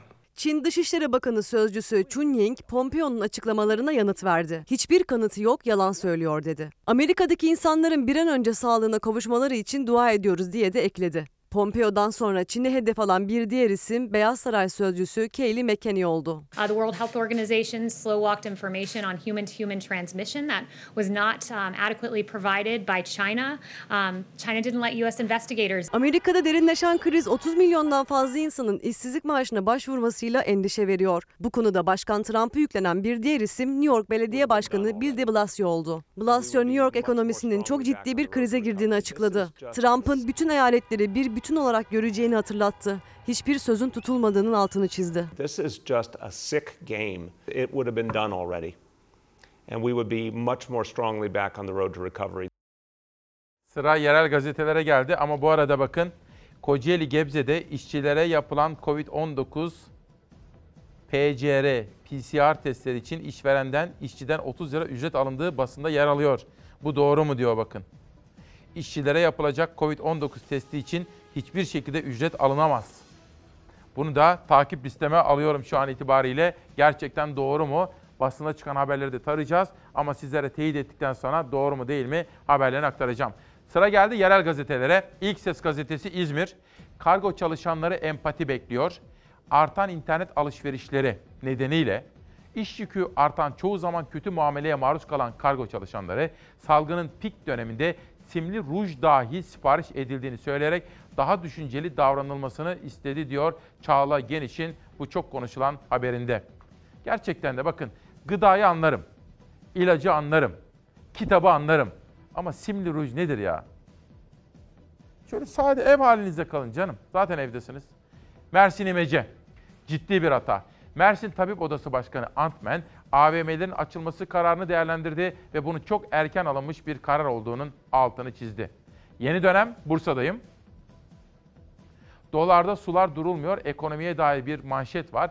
Yeni tip koronavirüs salgınıyla darboğaza sürüklenen ekonomi dolar lira kurunda şok üstüne şok yaşıyor.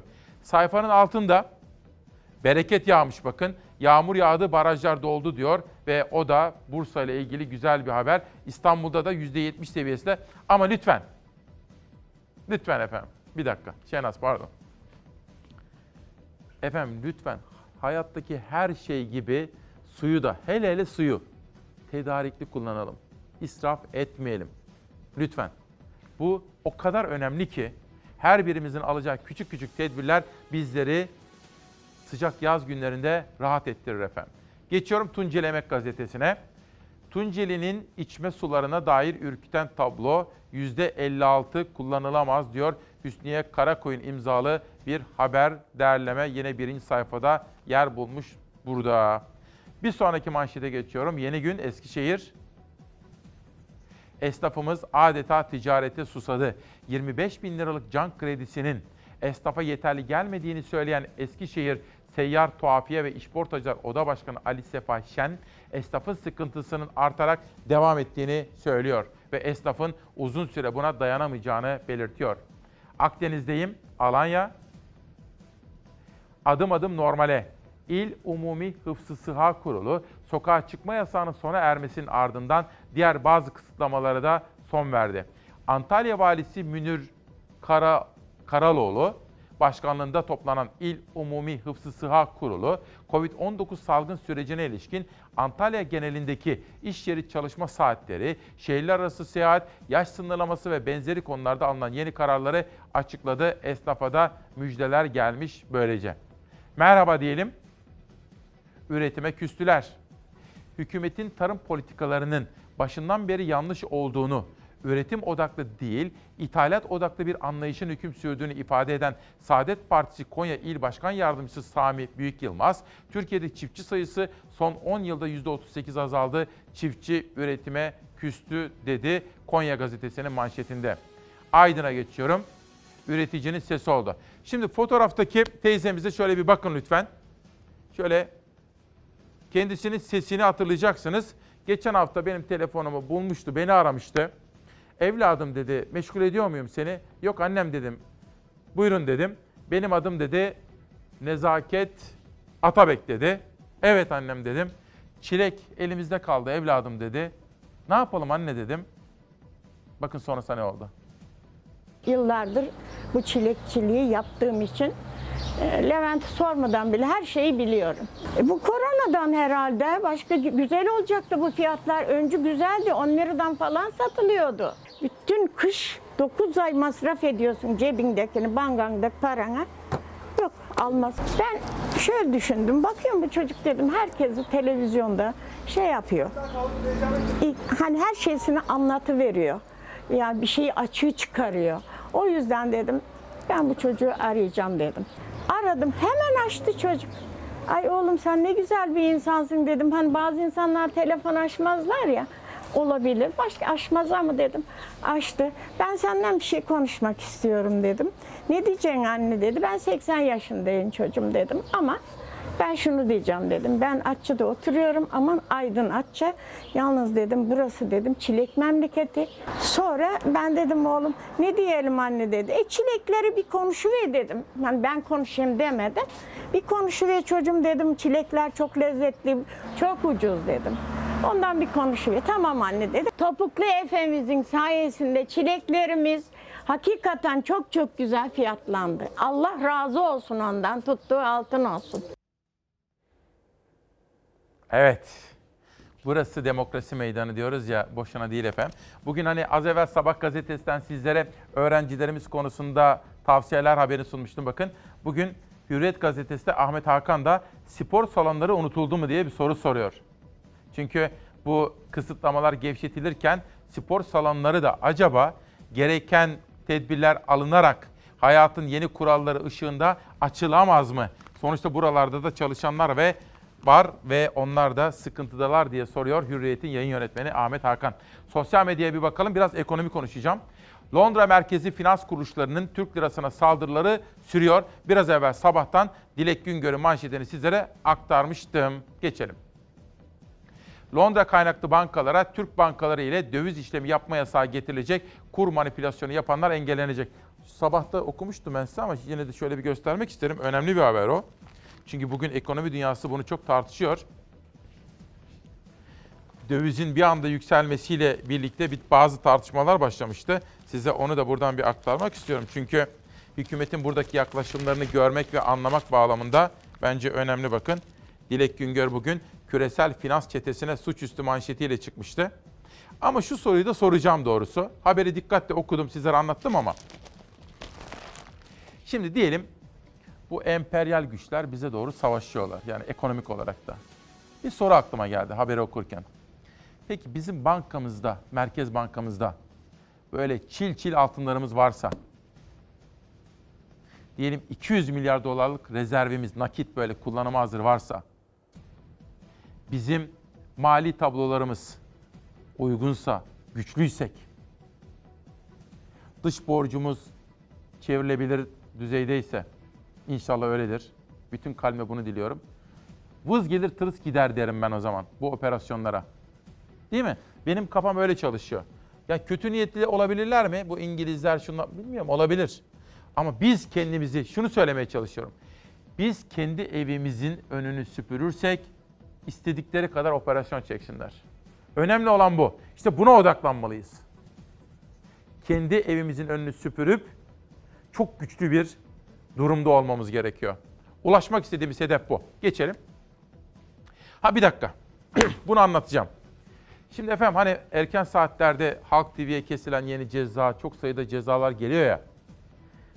Bakın günümüzde artık böyle medyanın %95'ini ele geçirseler bile sosyal medya var, o var, bu var.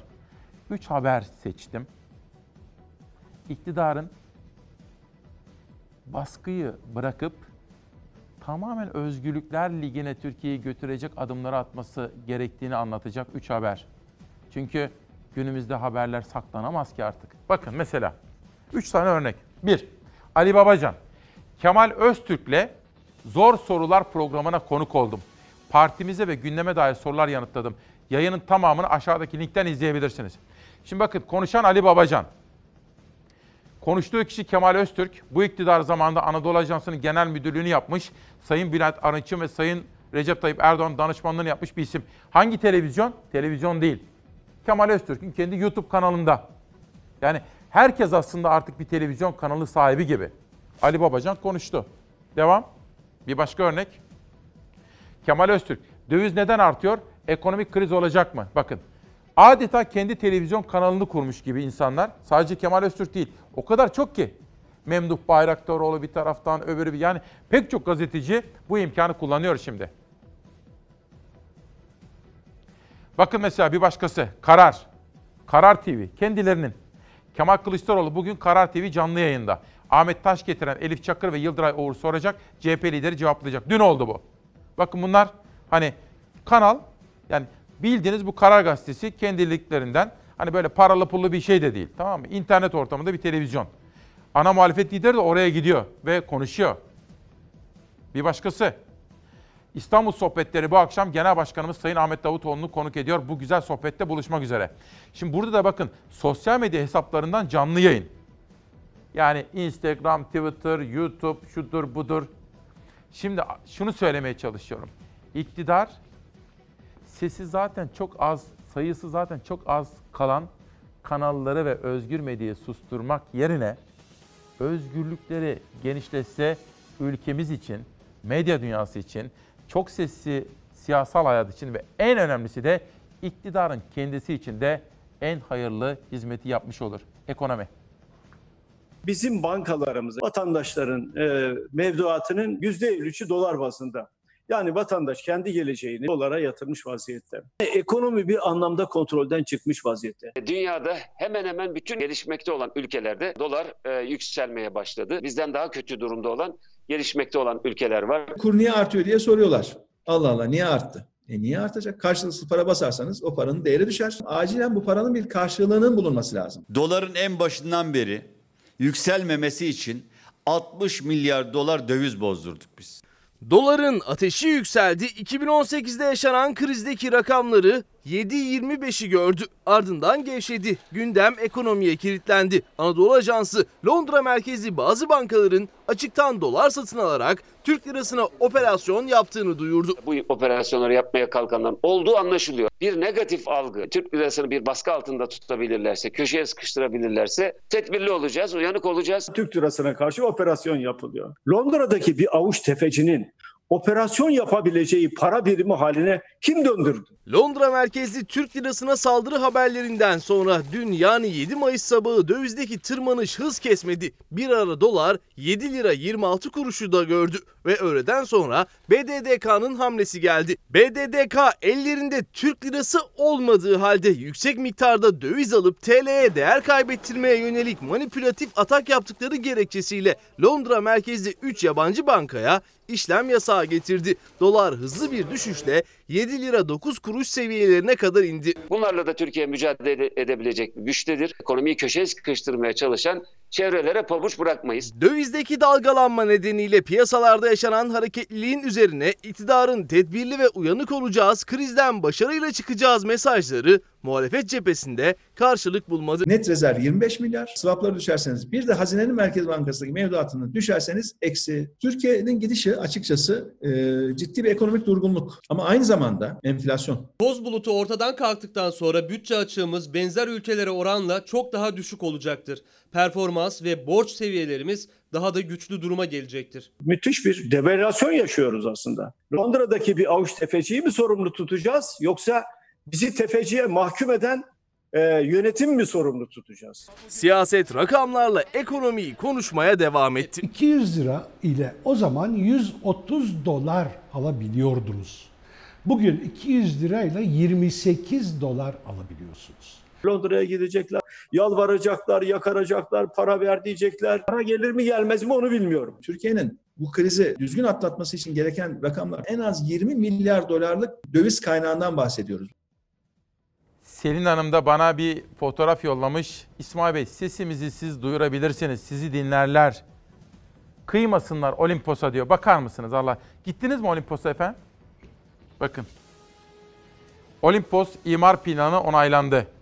Koruma amaçlı imar planı Kültür ve Turizm Bakanlığı tarafından onaylandı. Olimpos birinci derece arkeolojik sit alanından üçüncü derece arkeolojik sit alanına çevrildi. Yani yapılaşmanın önü mü açılıyor burada? Orası çocuklarımıza emanet bırakabileceğimiz, bizim büyüklerimizden miras aldığımız bir yeryüzü cenneti değil mi? Sizlere söz veriyorum. Bugünkü yayından sonra Olimpos'u özel çalışacağım. Antalya'daki bütün kaynaklarımla da konuşacağım ve arkadaşlarımla birlikte bu konuyu gündeme taşıyacağım. Şimdi efendim bir konuk davet ettim. Benim için özel ve anlamlı. Hani hepimizin hayatında hayatımıza tesir eden önemli insanlar vardır değil mi? Hayatımızın akışını değiştiren, saygı duyduğumuz, aklına, fikrine, tavsiyelerine önem verdiğimiz. Şimdi sizlerle tanıştıracağım kişiyi biraz zor ikna ettim ama ikna ettim. Benim hayatımı ve düşünce biçimimi etkileyen, hayatıma yön veren insanlardan biridir. Mesela ben bu kanala başlamadan önce de kendisiyle bir 15-20 günde çalışmışlığım vardır. Çünkü ben bir televizyoncu değildim ki. Hatırlıyor musunuz o ilk günü? Elim kolumu nereye koyacağımı bilemiyordum. Sabah Olcay'la gelirken onu konuştuk. Abi dedi ilk geldiğin günü hatırlıyorum dedi. İşte o günlerde biz konuşuyorduk. Ersin Pamuksüzer. O aynı zamanda sağlık konusuna çok fazla kafa yoran ve bu konularda okuyan, dersler veren bir isim. Ben bazı soruları ona sordum. Bana verdiği yanıtlardan etkilendim her zamanki gibi ve sizlerle de onu tanıştırmak istedim. Hazır mıyız Şenaz? Ersin Pamuksüzer. Ersin abi günaydın nasılsın iyi misin? Günaydın sevgili İsmail. Çok iyiyim, çok iyiyim. Çok Seni iyi görünüyorsun. Daha da iyileştim. Arkada yeşil, muhteşem. Bodrum'dasın. Neredesin? Bodrum'dayım İsmail'cim. Harika. Göltürk Harika. Şimdi uzun yıllar evvel şöyle demiştin sevgili İsmail. İnsanları kabaca ikiye ayırabiliriz. Hem geneli itibariyle hem de karşı karşıya kaldığımız özel durumlar. Mesela pandemi, bir salgınla karşı karşıyayız. İnsanları ikiye ayırabiliriz demiştin. Bir, kaygılı insanlar ki her zaman kaygılılardır. İki, kaygısız insanlar. Onlar bazı konularda kaygılı olsalar bile karakterlerine ve yaşam biçimlerine yansıtmazlar. Sen bu salgınla ilgili hangi kategoriye giriyorsun? Şu anda kaygılı mısın değil misin Ersin abi? Yani yeteri kadar kaygılıyım İsmail'cim. Yani bu kaygının yeteri kadar olması, yani anlamlı olması, aşırı kaygı biliyorsun insanları erken öldürüyor, kronik hastalıklara götürüyor. Ciddi sorunlar yani hem psikolojik hem fizyolojik sorunlar yaratıyor. Çevrelerine ciddi e, dediğim zarar veriyorlar. Yani ilişkilerimiz dolayısıyla biz kaygılıysak, aşırı kaygılıysak, e, yani bizim insan olarak bu dünyada kaygılı olmamız yerinde. Çünkü biz bu dünyaya geldiğimizde dış tehditler var. Te- dış tehditlerden benim anladığım şey işte böyle e, emperyalist güçler vesaire değil. Benim dış tehditlerden anladığım şey doğamızda mesela bir aslanla karşılaşmak, bir düşmanla karşılaşmak, aç kalmak. E, bunlara karşı kaygılı olmak çok yerinde. Ama yani ortalıkta bir şey yokken beni tehdit altına alabilecek bir şey yokken de abartılı kaygılı olmak e, insanda büyük hasar yaratıyor. Onun için ben bugün, bugünümü değerlendirdiğimde kendime göre e, ciddi tedbirler alıyorum. İşte zaten Bodrum'da yaşamak bir tedbirin en güzel yanı. Büyük şehirde değilsin. Çok kişiye muhatap değilsin. Açık havadasın. O güzel bir oksijen soluyorsun vesaire. Bunların hepsini birleştirdiğimde tedbirliyim ama beni hiçbir Peki. şekilde rahatsız edecek bir kriz anı yaşamıyorum. Peki. O halde tedbirleri sormak isterim. Tabii hepimiz senin kadar şanslı değiliz. Biz mesela büyük kentlerde maalesef yaşıyoruz. Hoş, şimdi İstanbul'un havası da temiz Ersin abi onu da söyleyeyim. Böyle derin derin nefesi içimize çekiyoruz. Ben dün akşam Esra'yı aradım. Esra. Esra Pamuk sizlere. Dedim ki Esra nasılsın? İyiyim İsmail işte haber kanalı izliyorum dedi. İşte kaygılıyım dedi. Çünkü izlediği kanalı da sordum. Kimler var? Aa, ben baktım dedim. E, izleme onu dedim. Birazcık böyle şunu şunu izle bunu izle dedim. Bu arada kaçta kalkıyorsun diye sordum. Ya bazen dedi 7'de işte seni izliyorum ama bazen 6'da da kalktım oluyor. 5'te bile kalktım oluyor. Yarın dedim lütfen erken kalk. Evet dedi. Yarın dedim EPA yayına geliyor. Aa öyle mi? Ersin Pamukser yayında dedim. O da öyle bir durdu. Biraz konuştuk ondan. Sorum şu. Büyük kentlerde yaşayan bizler en basit bu salgından korunmak için hangi tedbirleri alalım? Valla İsmail'cim yani biz hayatımızda dış unsurlara çok vakit ayırıyoruz. Yani ne bileyim arabamıza, evimize, işte görüntümüze, dış görüntümüze, elbisemize vesaire. Halbuki bizim yani varoluşumuzun kökünde e, bir hasta olduğumuzda farkına vardığımız bir kendi yapımız var. Yani biz varız.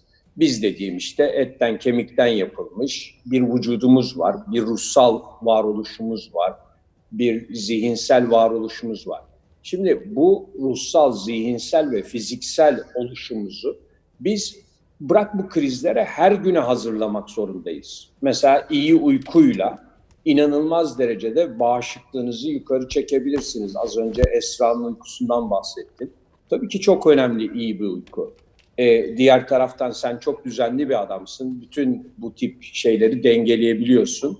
Ee, yani bir taraftan bağışıklığımızı yukarı tutmak için iyi uyumalıyız. Evet. Diğer taraftan yani iyi uykudan kastım yalnız saat değil, kalitesi de önemli. Tabii. Yani derin uykuda uyuyacağız. Aha. E, diğer taraftan beslenmemizi yani vücudu bir çöp makinesi haline getirmeden yeteri kadar e, gıda yani beslenmek demek içeri vücutta hücreye dönüşecek, enerjiye dönüşecek doğru malzemeleri almak demek.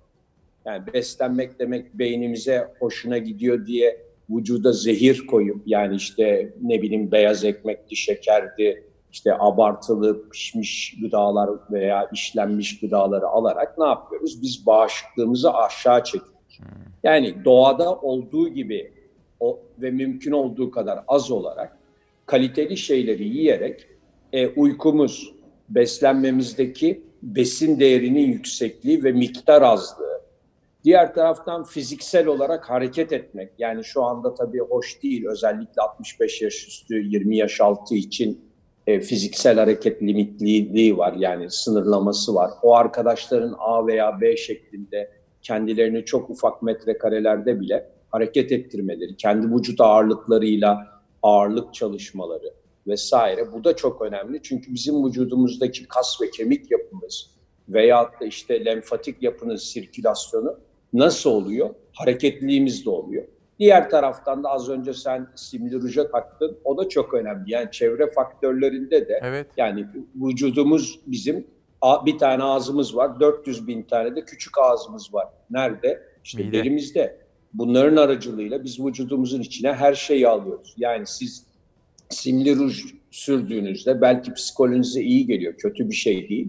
Ama diğer taraftan vücudunuzu kimyasallarla dolduruyorsunuz. Ee, yani sizi öpenler varsa onlar da burada ikinci elden fayda sağlıyorlar. Kimyasalı almış oluyorlar. Evet. Onun için yani e, baktığımızda uykuya dikkat etmek, hareketliliğe dikkat etmek, besin değeri yüksek olan şeylere dikkat etmek ve diğer taraftan da işte sakin olmak. Yani bu da çok önemli. Senin bir önceki konuşmanda da bu vardı. Yani insanoğlunun iki tane varoluş hali var. Biri kaç dövüş, biri huzur ve kendini yenile. Şimdi kaç dövüş haline ne zaman düşüyoruz? Streslendiğimiz zaman yani kendimizi tehdit altında hissettiğimiz zaman. Yani bir haberi dinlerken orada bir tehdit unsuru hissediyorsak, bir fatura geldiğinde işte onu öderken zorluk çekerken tehdit unsuru hissediyorsak, işte çocuk nasıl sınavını verebilecek mi? Bu yaz okullar açılacak mı? Yani günde binlerce tehdit unsuru var. E bunları vücut ayıramıyor. İşte şu ölümcül, bu ölümcül. Hepsine kaç dövüşe giriyor ve kro- kronik dedikleri sürekli kaç dövüş halinde bulunmak bizi eritiyor. Onun için buna karşı yani bugün insan olmak çok zor. Ben 1956 doğumluyum. 50'li seneler, 60'lı senelerde insan olmak çok daha kolaydı. Çünkü benim babam günde belki 100 kişi görürdü. Bunlardan da bir tanesi yeni bir kişiydi. E, etraftaki hareketlilik o zamanın gazetelerindeki hareketlilik kadardı. Televizyon sonradan çıktı.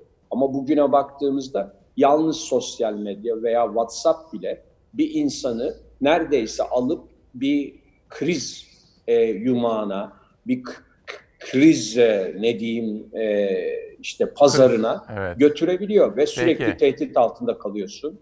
E, bağlayayım. Onun için her hepimizin bu e, kaç dövüş halinden uzak kalacak şekilde kendimize sakin bir dünya yaratmamız lazım. Sakin bir köşe yaratmamız lazım. Çok iyi. Bu dua olabilir. Bu işte ne bileyim bir yere Doğa gidip- olabilir. dua olabilir. Bir yere gidip işte müzik dinlemek olabilir, ateşe bakmak olabilir. İşte ne bileyim bir kediyi sevmek, köpeği sevmek olabilir. Bir çiçeği okşamak olabilir. Birbirininle olumlu konuşmak olabilir. E, gülme eğitimi almak olabilir. Aklına ne geliyorsa o olabilir. Yeter Peki. ki kendini kaç dövüşün uzağında tut İsmail'ciğim. Peki güzel. Bir de yine sizin yıllar evvelki anlatımlarınızdan hatırladığım bir şey aklıma geldi şimdi. Şimdi vücudumuzu en fazla bedenimizi en çok yoran şey bir yer çekim var. Ona bir şey yapamıyoruz demiştiniz. Ta o tarihte Ersin abi. Doğru bir de hocam. yemek. Fazla yemek yemek. Şimdi biz mübarek Ramazan ayındayız. Mesela iftarda ne yapalım diye sorsam sana iftar. Yani iftar aslında bizde kahvaltı diyoruz. E, yabancı dilde de breakfast diyoruz. Yani break, fast. Fast demek oruç demek. Oruç bozmak. Yani aslında oruç çok hafif yenerek bozulur. Çünkü siz yani e, ne yapmışsınız? Sindirim sisteminizi dinlendirmeye almışsınız. veya işte örnek olarak geçen gün seninle sohbet ederken verdim. Ayağınızı kırdınız, ayağınızı dinlenmeye aldırdınız ve yavaş yavaş üstüne basmaya başladınız. Gidip top oynuyor musunuz hemen? Oynamıyorsunuz. Ne yapacaksınız? Oruç yani iftar oruç bozulurken ne yapmanız lazım? Çok az ve öz yiyerek e, vücudunuza büyük bir yük yüklemeden e, orucunu bozması lazım insanın. Yani iftara yaklaşım bence bir breakfast dediğimiz, orucun bozulması dediğimiz din- dinden dinlendirilmiş bir sindirim sistemine insaflı, gaddar olmadan, ona işkence çektirmeden az ve öz miktarda bir yemeyle iftar gerçekleşmesi lazım İsmail. Peki şimdi anladım. Çünkü bu yine sizden öğrendiğimiz bir şey vardı. Uyku, beslenme ve hazım.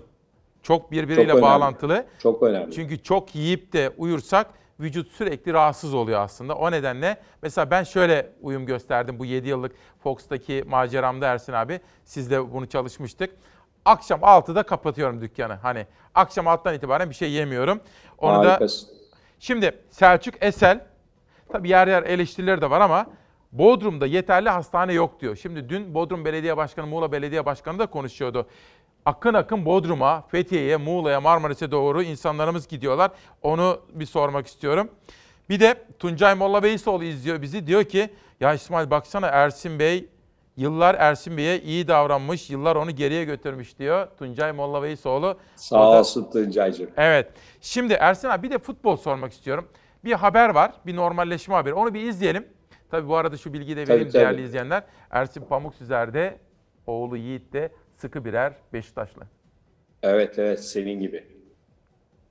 şimdilik olmak kaydıyla elimizde değişik senaryolarımızın da bulunmakla birlikte ertelenen Süper Lig, Birincilik, İkincilik, Üçüncülük ve bölgesel amatör liglerimizi 12, 13 ve 14 Haziran haftasında başlatma kararı aldık. İlk düdük 12 Haziran'da çalacak ama soru işaretleriyle. Muhalefete göre Sağlık Bakanı Fahrettin Koca liglerin başlamasını istemiyor. Gerekçeleri basın toplantısında sarf ettiği sözler. Özgür kendi iradeleriyle kararı federasyon zaten verdi.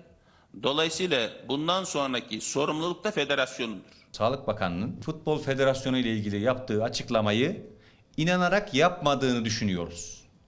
Mecbur kalıp yaptığı bir açıklama gibi hissettik. Muhalefetten sorumluluğun federasyona bırakılmasına tepki yükseldi. İstanbul Üniversitesi'nden Profesör Doktor Osman Ert ise kararın çok erken verildiğini ve ekonomik olduğunu savundu. Burada Türkiye Futbol Federasyonu'na topu atıyorsunuz. Onların pandemiyle ilgili bir bilgileri var mı? Yok. Bu futbol kulüplerinin ekonomik durumlarına göre karar verecekleri anlamına gelir.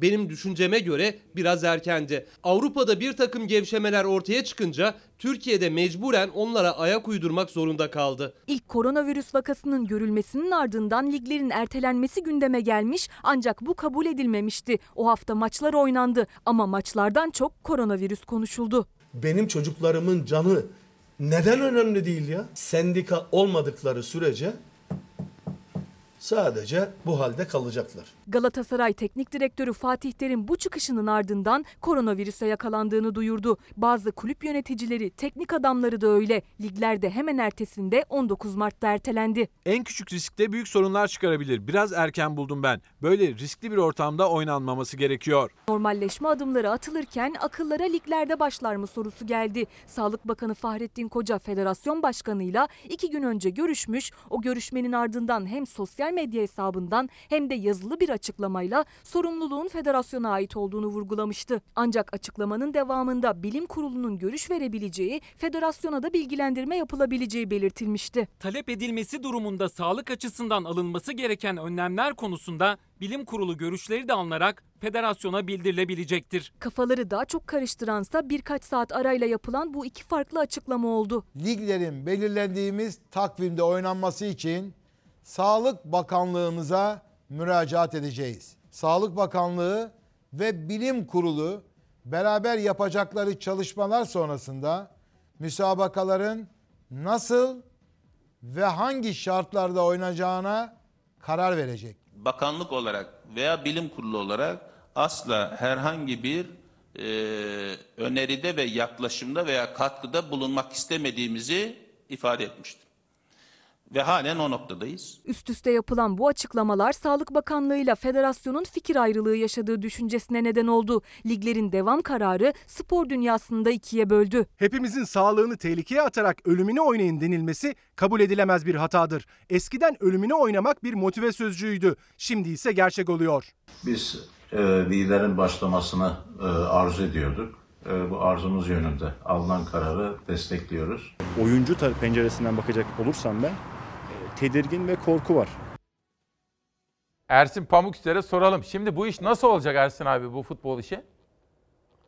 Vallahi İsmail'cim biliyorsun ben doktor veya tıbbi bir uz- uzman değilim. Ben Evet. hayatı iyi tüketmesini son 18 senedir iyi öğrenen birisiyim.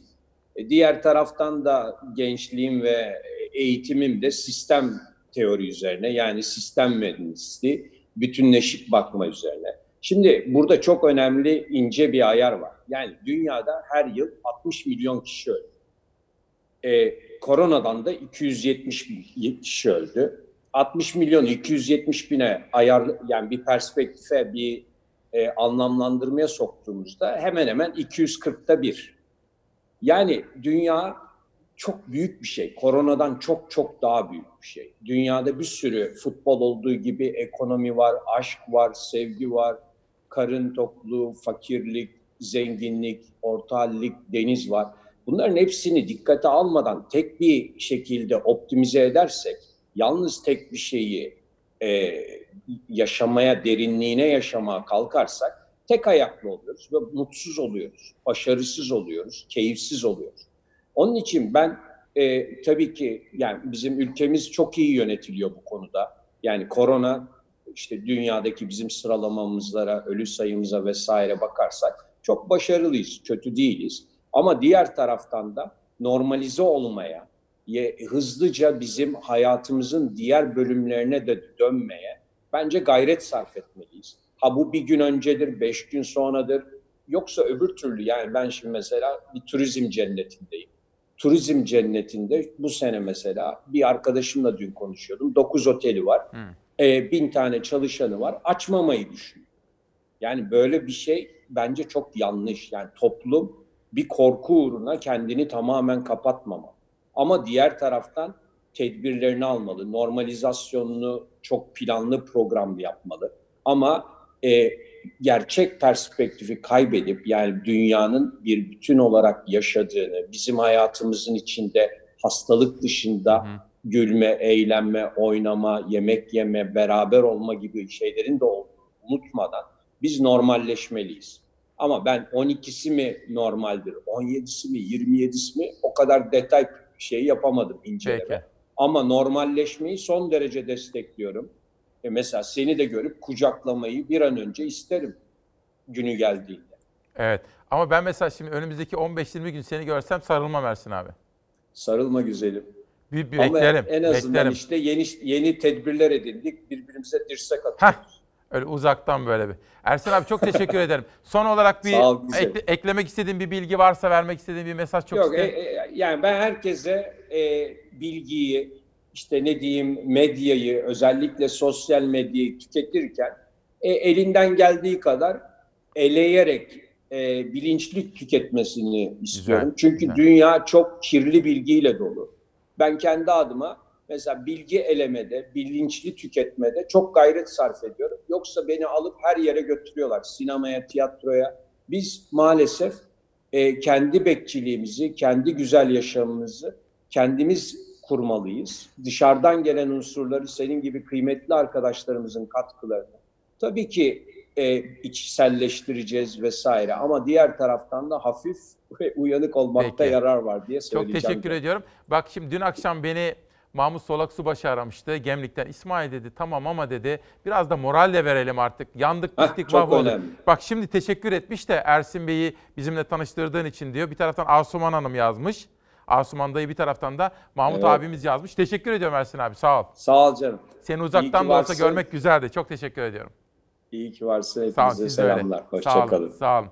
Şimdi efendim birkaç kitap tanıtımı yapacağım. Bugün tabii analık hakkı için dedik. Bu vesileyle biz yitirdiğimiz annelerimizi de unutmamak durumundayız. Pazar günü anneler günü ama ben işte dün çiçekçime gittim Eyüp Bey'e ama soyadını vermiyorum, çiçekçinin adını vermiyorum. Bunları kendim böyle seçtim, yaptırdım. Sizlere bu haftaki çiçeklerimi değiştirdim.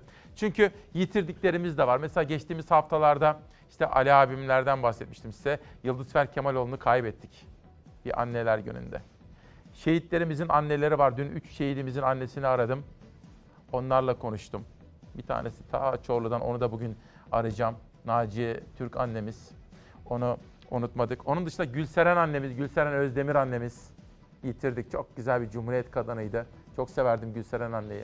Onun dışında Rana annemiz, Rana Hüner. Onu saygıyla anıyoruz. Yitirdiklerimiz de var efendim, şehitlerimizin. Mesela Çorlu tren kazasında evladını kaybeden anneler var. Mısra Öz var. Onları da unutmak istemiyoruz. Kendi annelerimiz hayattaysa hem kendimizi iyi hissedelim, onları arayalım, ihtiyaçlarını karşılayalım. Çünkü biz bunu babamlarımızdan öğrendik değil mi?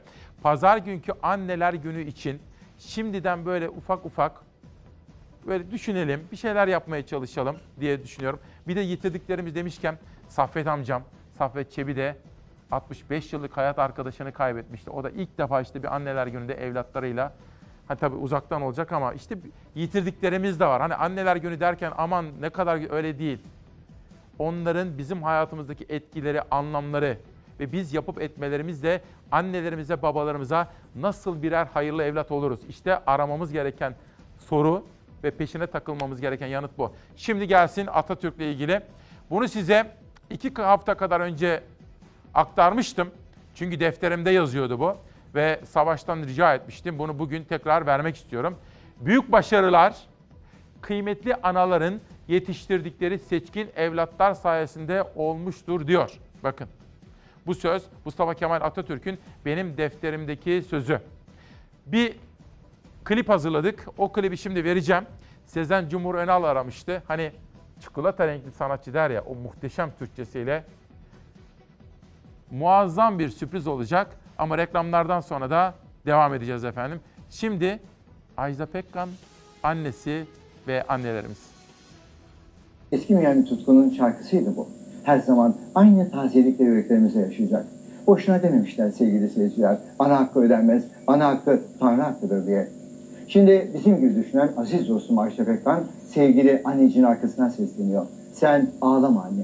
Sözlerini değerli dostum Sezen Aksu'nun yazdığı bir şarkıda söylüyor. Birlikte dinliyoruz. Ah ne hayatlar ümidiyle zamansız yollara düştük.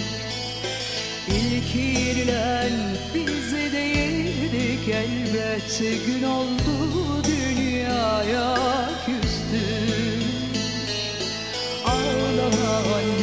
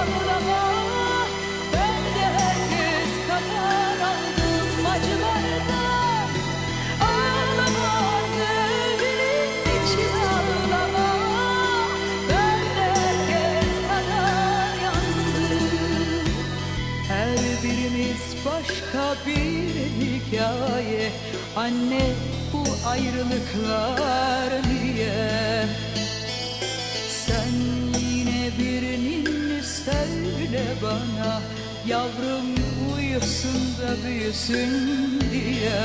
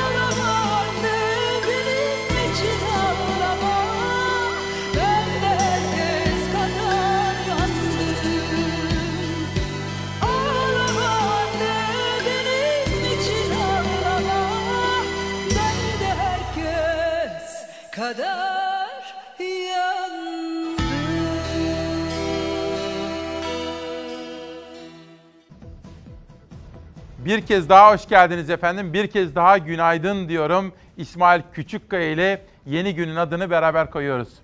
8 Mayıs 2020 günlerden Cuma İsmail Küçükkaya ile sağlıklı günlere yolculuk. Şimdi şöyle bir dışarıdan bir pencere ve mavilikle yeşili ahenk içindeki doğamızı görelim. Şu andan itibaren Şehnaz'la Savaş Yıldız arasında bayrak teslim töreni yapıldı. Savaş Yıldız yönetmen koltuğuna geldi efendim ve hoş geldiniz. Bugün pazar günkü analar gününe ithafen hayattaki veya yitirdiğimiz uzakta ama kalbimizde olan annelerimizi saygıyla anıyoruz ve anneler günü duygusunu şimdiden başlatıyoruz. Manşetimiz şunu söylemek istiyorum. Analık hakkı için diyorum. Analık hakkı için. Atamızla ilgili o görseli bir kere daha göstermek isterim. Biraz sonra buraya çok kıymetli bir bilim insanı gelecek.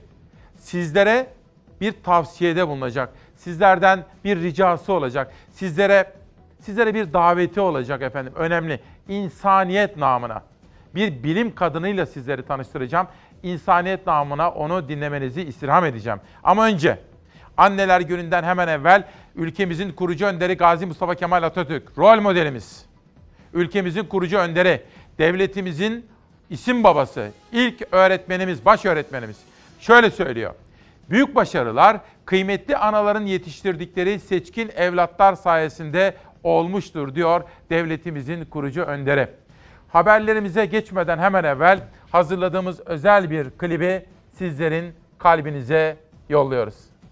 Kaç yıl oldu görüşmedik sanki Oturduk konuşmadık Aynı sevgiyi büyüttük seninle. Gizledik paylaşmadık. Seni sevdiğimi söylemiş miydim anne? Bunca yıl geciktiğimi bilmeden. Seni sevdiğimi söylemiş miydim anne? Vakit çok geçmeden Fazla değişmeden Bir yerlere gitmeden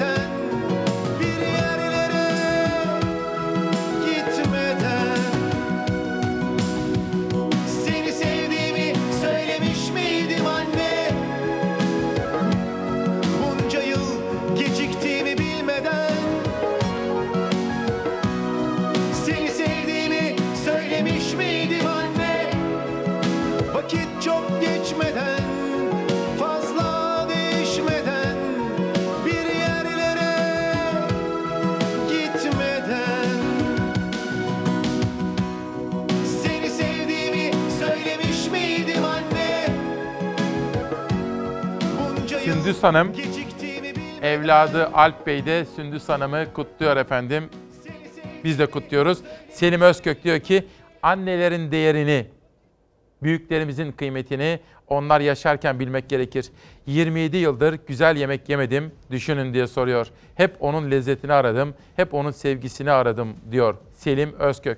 Canan Gül de annesini babasını kaybetmişlere ithafen keşke Keşke vücudumun bedenimin bir parçası olmasaydı ama onlar yanımda olsalardı diyorlar efendim. Bakın yitirdiklerimizi de unutmamamız gerekiyor. Analık hakkı için Çalar gazetesi. Tabii biz böylesine zamanlarda dedim ya sizlere anneleri babaları arıyoruz. Mesela şehidimizin annesi, şehitlerimizin ya da Çorlu tren kazasında evladını kaybeden bir anne Mısra Öz unutmamamız gerekiyor. Ve Ahmet bugünkü Çalar Saat gazetemiz göz göre göre anne Zekiye Ataç aylardır Ahmet'i yaşat Türkiye diye seslendi ama biz maalesef Ahmet'i yaşatamadık. Türkiye Ahmet'i cezaevinde olan babası için yetkililere seslenirken babama sarılmak, babama sarılmak ve iyileşmek istiyorum sözleriyle hatırlıyor. Sosyal medya paylaşımlarıyla tanımıştık onu. Daha sonra Almanya'ya tedavi için gitmesi gerekirken annesinin yurt dışı çıkış yasağı kaldırılmadı. Çünkü KYK'lılardı. Gündeme taşımıştık. Fotoğraflara lütfen dikkatle bakıp onu hissetmenizi istiyorum. Önce dörtlü fotoğraf. Bakın. Anne baba Ahmet, Ahmet artık yok ve onun kız kardeşi. Alttaki fotoğrafta bir anne evladını vatan toprağına emanet ederken, onu son yolculuğuna uğurlarken etrafında kaç jandarma görevlisi var bakar mısınız? Hemen yan tarafta bir kız dikkatimi çekiyor. Yüzünü göremiyorum ama o kız muhtemelen Ahmet'in kız kardeşi. Çünkü zaten koronavirüsle mücadele kapsamında alınan tedbirlerle ilgili olarak cenazeler zaten çok az sayıda insanın katılımıyla kılınabiliyor ama bakın o kızımız muhtemelen Ahmet'in kız kardeşi. Ve bizim bu topraklarda hayatı, bu topraklarda yaşamayı, bu topraklarda birlikteliği kutsamak gibi bir görevimiz var. Unutmadık, unutmayacağız. Şimdi önceki gün ben tabii hani sizlerle de konuşuyorum. Bir taraftan haber anlatıyorum, size yorumluyorum. Sizleri görmeye çalışıyorum, sizlerle sohbet ediyorum. Bir taraftan sosyal medya. Önceki gün öyle bir şey başıma gelmişti. Haber Ahmet, Ahmet'in sesini duyun diye. Fakat tam olarak anlamamıştım. Hem editörüme söylemiştim hem de danışmanıma rica etmiştim. Şimdi danışmanımdan da bu konuda bir bilgi geldi. Haber şu. Şöyle gelin arkadaşlar.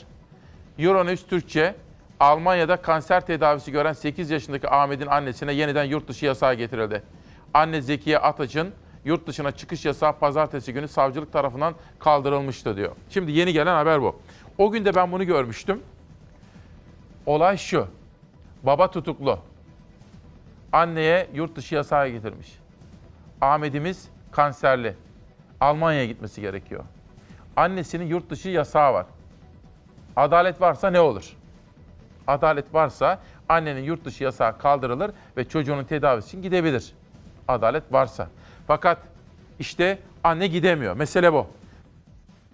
Hani ilk kuşakta söylemiştim ya, Tülin Bumin hocamızın çevirisinden okumuştuk biz.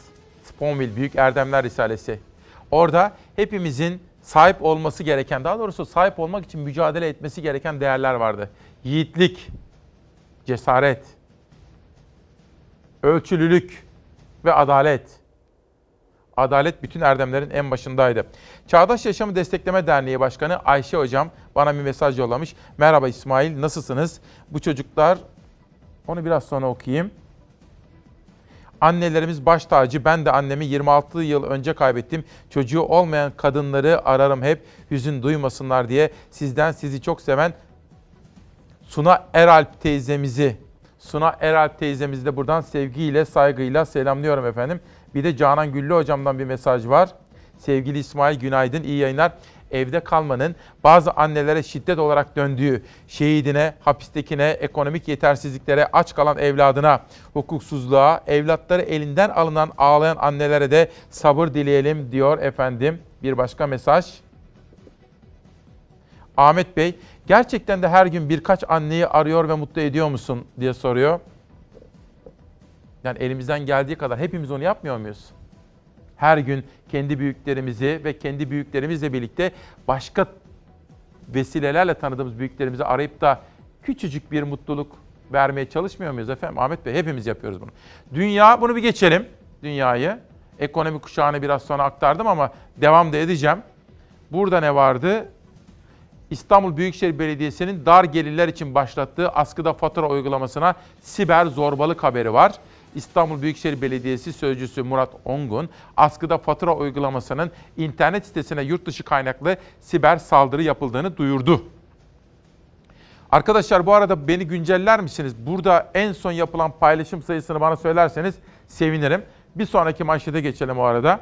Hani kaç ailemizin faturası ödendi hayırseverler tarafından bunu öğrenmek istiyorum. Sizlere bilgiyi vereceğim. Gazeteciler hakkındaki MIT iddianamesi kabul edildi. MIT mensubunun cenazesine ilişkin haber nedeniyle gazeteciler hakkında hazırlanan iddianame kabul edildi diyor. Ve iki barışın avukatı Hüseyin Ersöz iddianamenin içi boş, ciddiyetten uzak ve hukuk tekniğine aykırı olduğunu iddia ediyor. İşte bu da böyle bir manşet. Şimdi Dünya Gazetesi'ne geri dönebiliriz arkadaşlar. Dünya Gazetesi'nde bir ekonomi haberi dikkatimi çekmişti. Şimdi tam zamanı. Normalleşme için gerekli 5 adım. Normalleşme sürecinin hızını belirleyecek ön koşul ekonomi yönetiminin kredibilitesi olacak. Normalleşme idari karara değil tüketicinin davranışına bağlı diyor. Mesela yaygın gelir desteği. Tekrar iş yerlerine dönemeyenlere, kayıtsız çalışanlara ve iş bulma umudunu kaybedenlere gelir desteği verilmesi kaçınılmaz bir görev. 2. Başta faiz olmak üzere bazı fiyatlar piyasa koşullarını yansıtmaktan uzaklaştı. Döviz likiditesini sağlayacak güvenilir adımlar atılmalı. 3. Pandemi yani salgın yönetiminde güven esas. Projeksiyon daha önemlidir. Normalleşmeye sektör bazında hangi şartlarla geçilebileceği açıklanmalıdır. 4 normalleşme sürecinin Ankara'dan yönetilmesi yerine yerelin şartlarına uygun kademeli normalleşme planlarının hazırlanması gerekir. 5. Gelişmekte olan ülkelere yönelik dış borç ötelemesi değil, sıra dışı tedbirlerin alınabilmesi için küresel işbirliğine ihtiyaç olduğu açıktır. Sırada bir ekonomi haberi var. Ekonomi haberi ama şunu unutmayın. İnsan ilişkilerinde mesela benim sizinle kurduğum ilişkide en başat yani en temel husus yani bu ilişkinin sürmesi, sonsuza kadar devam etmesi için güvendir. İnsan ilişkilerinde temel teşkil eden işte bu güven unsuru aslında devletler arası ilişkilerde de ekonomi yönetiminde de yani vatandaşla ekonomi yönetimi arasında olması gereken bağda da söz konusudur. Yani ilk kriter güven. Dolar dünü hareketli geçirdi, yeni güne sakin başladı. 7 lira 26 kuruşu aşıp tarihi seviyesini gördükten sonra Cuma gününe 7 lira 10 kuruşla başladı. Geçtiğimiz hafta 7 lirayı aştı dolar. Bu haftaya ise 7 liranın hemen üzerinde başladı. Merkez Bankası'nın swap düzenlemesinden sonra bir kez daha yönünü yukarı çevirdi. Dolar için dün çok hareketli bir gündü. Türk lirası karşısında tarihi seviyesini gördü gün içinde dolar. 7 lira 26 kuruşu test etti. Dün öğleden sonra BDDK'nın hamlesi geldi. Manipülatif atak yaptıkları gerekçesiyle Londra merkezli 3 yabancı bankaya işlem yasağı getirdi BDDK ve dolar gerilemeye başladı. Cuma gününe 7 lira 10 kuruşla başlayan dolar saat 9 itibariyle 7 lira 13 kuruştan işlem gördü. Euro'da dolar kadar olmasa da hareketli bir gün geçirdi dün. Yeni günde 7 lira 74 kuruştan el değiştiriyor. Altın fiyatları da yeni güne sakin seyirle başladı. Gram altın 393, çeyrek altınsa 646 liraya alıcı buluyor. Dolar bu arada 7.08'miş şu anda yönetmenim Savaş söylüyor. Şu İstanbul Belediyesi'nin askıda fatura uygulaması nedir bilgiler? 71 bin 123 fatura ödendi. Ne güzel. Bakın 170 71 bin 123 fatura ödenmiş hayırseverler tarafından. Toplam bedel 8 milyon 813 bin TL. Yani İstanbul Belediyesi aracılık yaptı hayırseverlerle faturasını ödemekte zorluk çeken kardeşlerimiz arasında ve bu kadar fatura ödenmiş oldu efendim. Ve şu anda da bekleyen fatura sayısı 121 bin fatura bekliyor hayırseverler. Hadi bakalım sizler de katkı verin diyorum efendim. Az evvel Pencere Gazetesi'nde bir haber vardı. Bir daha verelim onu. Bugün Soner Yalçın'ın yazısında da dikkatimi çekiyor. Soner Yalçın, Cumhurbaşkanı Erdoğan'ın Adalet Bakanı Gül'ün ve Hakimler Savcılar Kurulu Başkan Vekili Mehmet Yılmaz'ın da dikkatini çekmeye çalışan açık bir mektup yazmış efendim. Ve gazetecilerle ilgili en son durumu dün hazırlanan iddianameyi şimdi sizlerin huzurlarınıza getiriyoruz. Avukatlarımızı aradılar ve ifade vermeye geldim. Bana yapılan usulün aynısı Barış Terkoğlu'na da yapılabilirdi. Tutuklu gazeteciler hakkında savcılık iddianamesini hazırladı. Barış Pehlivan, Barış Terkoğlu ve Murat Ağırel'in de aralarında olduğu gazeteciler için 8 yıldan 19 yıla kadar hapis cezası istendi. İstanbul Ağır Ceza Mahkemesi iddianameyi kabul etti. 19 ay Silivri cezaevinde tutuklu kaldık. Biz 2011 Türkiye'sinde bunu yaşarken Oda TV kapatılmadı arkadaşlar. Oda TV Genel Yayın Yönetmeni Barış Pehlivan, Haber Müdürü Barış Terkoğlu, muhabir Hülya Kılınç, Yeni Yaşam Gazetesi Genel Yayın Yönetmeni Ferhat Çelik, Yazı İşleri Müdürü Aydın Keser ve Yeni Çağ Gazetesi yazarı Murat Ağrel, MİT kanununa muhalefet suçlamasıyla Mart ayında tutuklandı. Barış Terkoğlu'na yapılan yöntem çok yanlıştır. Ee, doğru olan budur. Ee, çağırdıkları zaman nerede olursa olsun biz gelir ifademizi veririz. Savcılık 8 kişi hakkında soruşturmasını tamamladı, iddianamesini hazırladı. Davada yargılanan gazeteciler için devlet sırlarına karşı suçlar ve MİT kanununa muhalefet suçlamasıyla 8 yıldan 19 yıla kadar hapis cezası istedi. Barış Terkoğlu'na, Sayın Hülya Kılınç'a, Sayın Barış Pehlivan'a, Cumhuriyet Halk Partisi grubundan sesleniyorum. Sizler bu ülkenin onurusunuz. Savcılığın hazırladığı iddianame İstanbul Ağır Ceza Mahkemesi tarafından kabul edildi.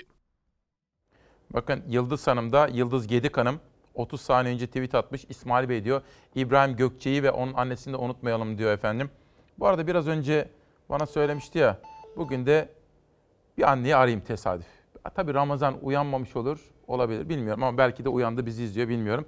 Bir arayayım bakalım. Bu arada dün Danıştay'da bir seçim yapıldı. Telefonu bir deneyeceğim.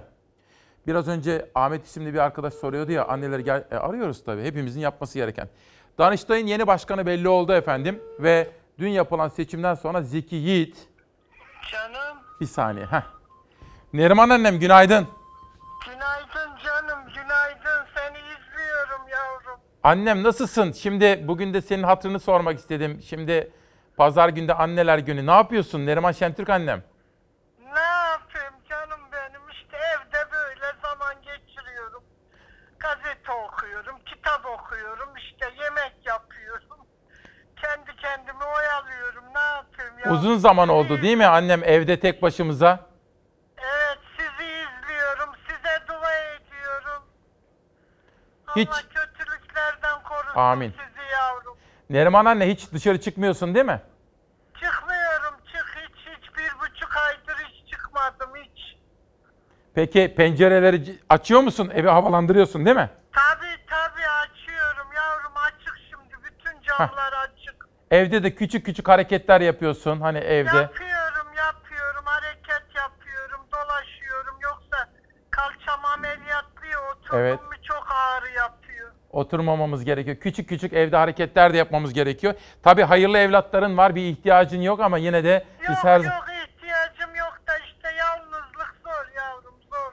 biraz daha sabredeceğiz annem işte ne yapalım. Yalnızlık onlar gelemiyor ben gidemiyorum onun için çok zor. Seni korumak için yapıyoruz ama işte. Yani bizler Evet evet biliyorum biliyorum Allah sizi korusun siz dışarıdasınız. sağ olun. Çok teşekkür ediyorum. Olun. Sağ ol. Var mı bir isteğiniz Neriman anne? Sağ ol sizin sağlığınız yavrum. Annen nasıl iyi mi? Annem gayet iyi. İşte dün hatta uzaktan telefonla görüntülü bir tam da yatmak üzereydim Neriman anne. Bir baktım Serpil arıyor Amerika'dan. Açtım. Görüntülü. Kendimi nerede buldum biliyor musun? Ben varım sahnede. Annem var görüntülü. Anneme de onu öğretmişti İlyas. Ondan sonra Serpil var. Semra ile İlyas da var. Hepimiz işte öyle. Annem de sıkıldı ama şunu biliyor. Biz size taşıyabiliriz Allah korusun mikrobu. Onun için evlerde kalmaya çok dikkat edeceğiz. Ellerinizden öpüyorum. Böyle görüşüyoruz torunlarla. Görüntülü görüşüyoruz. Görüşüyorsunuz değil mi? Harika işte. Çok güzel. Görüşüyoruz, görüşüyoruz. Peki sana iyilikler diliyorum, sağlık diliyorum. Ellerinden öpüyorum anne. Benim çok teşekkür ederim. Allah size sağlık ya. Hepimize inşallah. Sağ olun. Kuvvet Amin.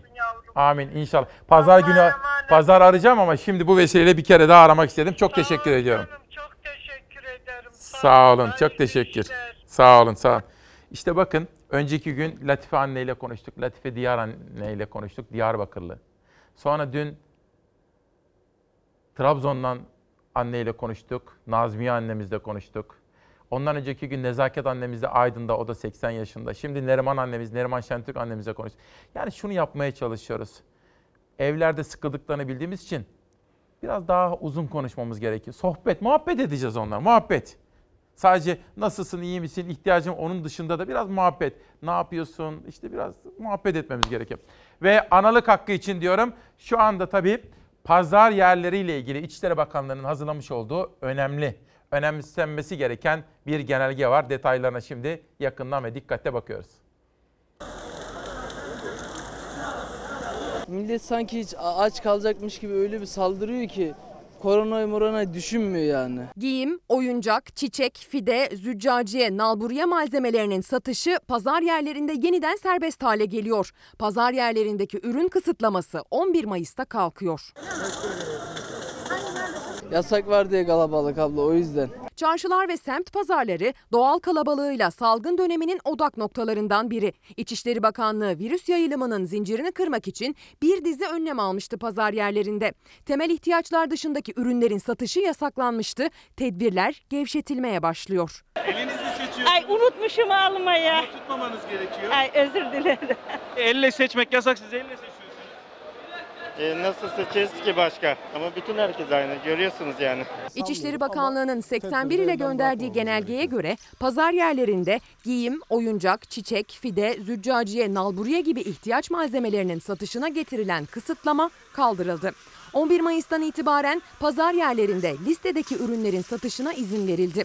Tezgahlar arası 3 metre mesafe, pazar içinde maske kullanma zorunluluğu, ürünlerin elle seçilmesine yasak, esnafa maske ve eldiven şartı ise devam ediyor. Açılış ve kapanış saatiyle içerideki sosyal mesafeye kadar tüm sınırlandırmalarda sürecek.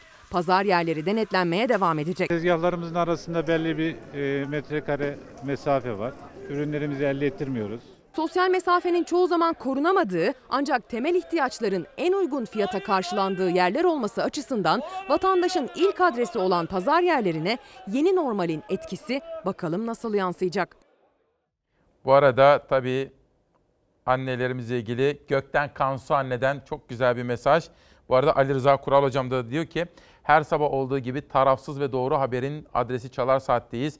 Annem Gülbeyaz Kural da harfiyen o kurallara uyuyor. İki aydır birbirimizi görmüyoruz ama sizin de annelerinize yaptığınız gibi görüntülü haberleşiyoruz diyor. Bu vesileyle Gülbeyaz Kural anneyi de saygıyla selamlıyorum. Şöyle birkaç dakika sonra savaş konumuz hazır mı? Peki. Sizleri bir bilim kadınıyla tanıştıracağım. Ama onun sizlere vermek istediği bir mesaj var. Buraya davet ettim ve kırmadı bizi. Benden ricacı olmuştu. O mesajı verir misiniz? Buyurun dedim. Sizleri tanıştıracağım. Ama o mesaj önemli. Lütfen sizler de hani çok severiz ya insaniyet namına. Hani eskiden Ayhan Işık'ın filmlerinde kanun namına. O, o hesap. İnsaniyet namına o bilim kadınının çağrısına hep beraber kulak vereceğiz. Çünkü insaniyet bizden bunu bekliyor. Ama önce yurdumuzdan korona manzaralarını sizlere aktarmak istiyorum. Ama bu vesileyle bu korona günlerinde de sizlerin bilimsel bilgiyle buluşabilmeniz için, en sağlıklı, en tarafsız haberlerle buluşabilmeniz için, başka gazete ve televizyonlarda verilmeyen haberleri sizlere aktarabilmemiz için ben İsmail Küçükkaya'ya yardımcı olan ekibim, editörüm Zeray Kınacı. Hemen onunla birlikte haber yaptığımız sabah 4 kişiyiz. Hemen karşısında Ezgi Gözeger, hemen onun yanında Beyza Gözeyik, hemen onun karşısında Zafer Söken. Yönetmen koltuğunda Savaş Yıldız ve Şehnaz, Şehnaz Ersoy. Rejideki bütün ekip arkadaşlarım ve kameralardaki ekip arkadaşlarım ve sayfayı beraber çizdiğimiz Tuğba, bütün ekip arkadaşlarım ve Doğan Şentürk yönetimindeki Fox Haber adına İsmail Küçükkaya ile Demokrasi Meydanı'ndasınız efendim. Bütün ekip arkadaşlarıma da ne kadar teşekkür etsem azdır. Yurdumdan koronayla mücadelenin günlüğü ve raporu. Seyahat kısıtlaması kalkınca akın başladı. Bodrum'un girişinde 4 kilometrelik araç kuyruğu oluştu. Çok dikkatli olmamız ve mümkün olduğu kadar bu yazı kendi illerimizde geçirmeye çalışmamız gerekiyor. 7 ile giriş çıkış kısıtlaması kaldırıldı. O illerden biri Muğla'ya yazlıkçılar akın etti. En başta da Bodrum'a. 3 günde 29 bine yakın araç giriş yaptı ilçeye. Muğla Büyükşehir Belediye Başkanı Osman Gürün yazı kendi illerimizde geçirelim dedi. Bodrum Belediye Başkanı Ahmet Aras'sa diğer illerden yasak kalkarsa korkulan o zaman olur dedi. Bodrum nüfusu birdenbire 1 milyona 700 bine çıkacak gibi bir şu anda durum yok. Ancak eğer o diğer bahsettiğimiz 24 ilden ki içinde metropoller var onlardan seyahat yasağı kalkarsa o zaman gerçekten de korkulan olur. Normalleşme sürecinin ilk aşamasında 7 ile giriş çıkış serbest hale getirildi. Salgın tablosundaki gidişata göre serbestlik getirilen illerin sayısı zamanla artacak. İzmir Büyükşehir Belediyesi ise şimdiden hazırlıklara başladı. Turizm Hijyen Kurulu oluşturuldu. Kurul Tunç Soyer Başkanlığında bir araya geldi. Hep beraber bu hijyen üzerinde nasıl yol alırız? Nasıl İzmir'i hijyeniyle öne çıkartırız? Nasıl kriterler uygularız? Bunları nasıl yayarız ve vatandaşların buna riayetini sağlarız ve benzeri soruları konuşmak üzere de bir araya gelelim dedik.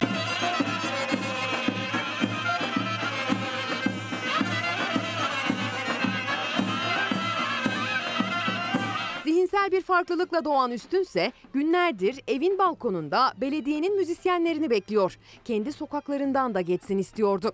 Muğla Menteşe ilçesinde yaşayan genç için sürpriz bir organizasyon düzenledi belediye. Bugün üstün için özel olarak buraya geldik. O da memnun oldu. Değil mi Üstün? Memnun kaldın mı? Güzel miydi? Evet çok. Üstün de bugün burada Muğlu Zeybe'ni, Kerimoğlu'nu hep beraber oynadık. Belediye Başkanı Bahattin Gümüş bizzat ziyaret etti üstünü. Eşini benzerini daha önce yaşamadığımız bu salgın günlerinde özel çocuklar daha özel bir ilgiye ihtiyaç duyuyor çünkü. Çocuğum engelli olduğu için fazla bir yerde çıkamıyoruz.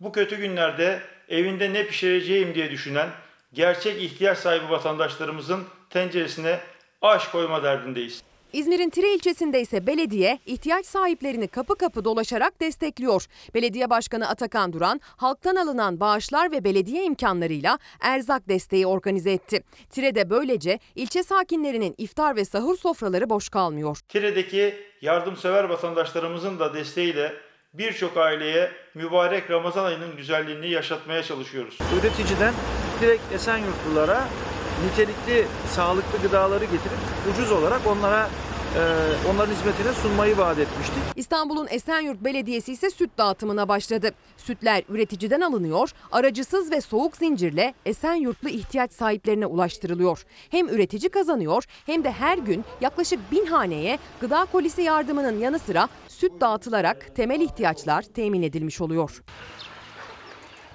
Antalya'da ise koronavirüsü koklayarak tespit etmeleri için akıllı dört ayaklı dostlarımızın eğitilmesi projesi gündemde. Eğer koku değişikliği oluyorsa koronada e, insan sekresyonlarında özellikle tükürük ya da idrarda burada tabii çok harika bir tespit olacaktır. Eğer bakanlıkla alakalı yasal izinler de e, sağlayabilirsek bu konuyla alakalı çalışmamızı yapmak istiyoruz. Daha önce Amerika'da yapılan çalışmalarda K9 eğitimi verilen köpeklerin kanser hastalarını %95 oranında kokusundan tespit edebildiği görüldü.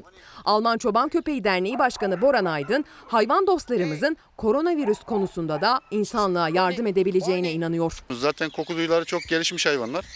Yıllarca her türlü organizasyonda kullanıldı.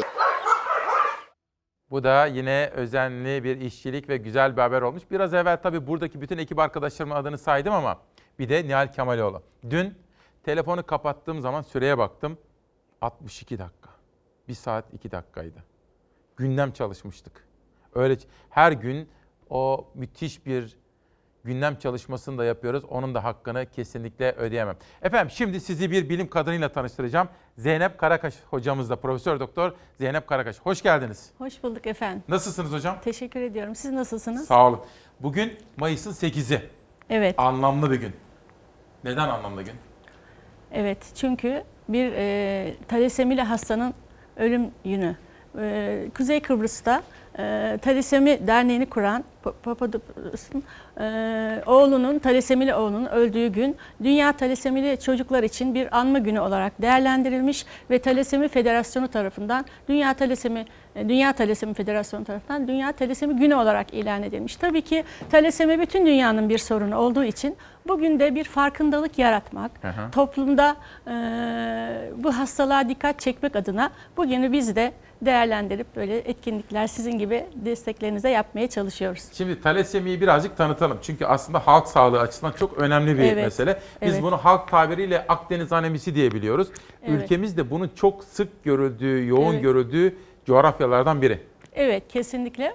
Ee, şimdi bir hastalığın ha- toplum açısından önemli olması için ya sık görülmesi gerekiyor Aha. veya da hayati tehlike yaratması gerekiyor. Bu e, günlerden de gördüğümüz gibi.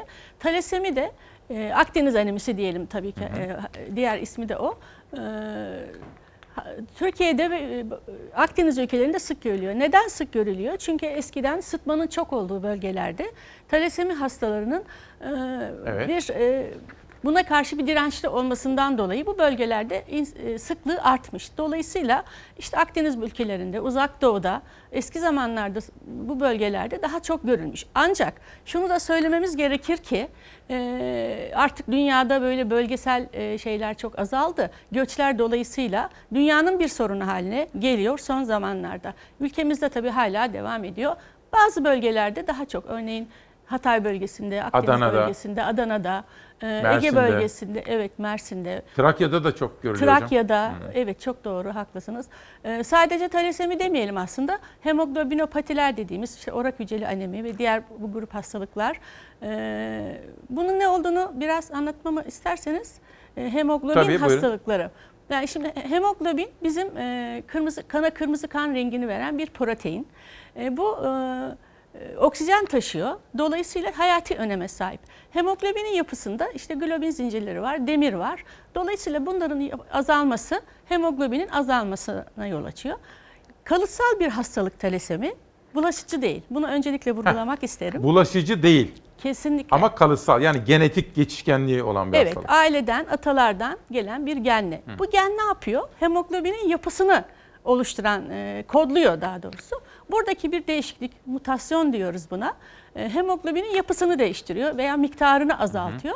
Dolayısıyla bu hastalıklar oluyor ve oksijen taşınma kapasitesi azalıyor. Hocam şimdi eskiden bu daha tehlikeli bir hastalık diye tabir ediliyordu. Ama şimdi tıptaki gelişmeler, tedavi olanakları, ilaç imkanları çok gelişti. Evet. Ve tedavi edilebilen bir hastalık. Şimdi Evet. tanıdıklarımız var. Böyle üniversiteleri bitiriyorlar, çalışıyorlar. Fakat birazcık bunu tanımlar mısınız? Ama toplumda da taşıyıcı sayısı çok fazla. Ne yapmamız gerekiyor? Evet, şimdi bu işin iki ayağı var. Çok haklısınız. Yüzde iki ortalama taşıyıcılık ama dediğimiz bu sık görülen yerlerde yüzde onları geçiyor. Şimdi taşıyıcıların saptanması önlenme programı açısından önemli. Bu bakanlıkla yapılan programlarla bu yapılıyor.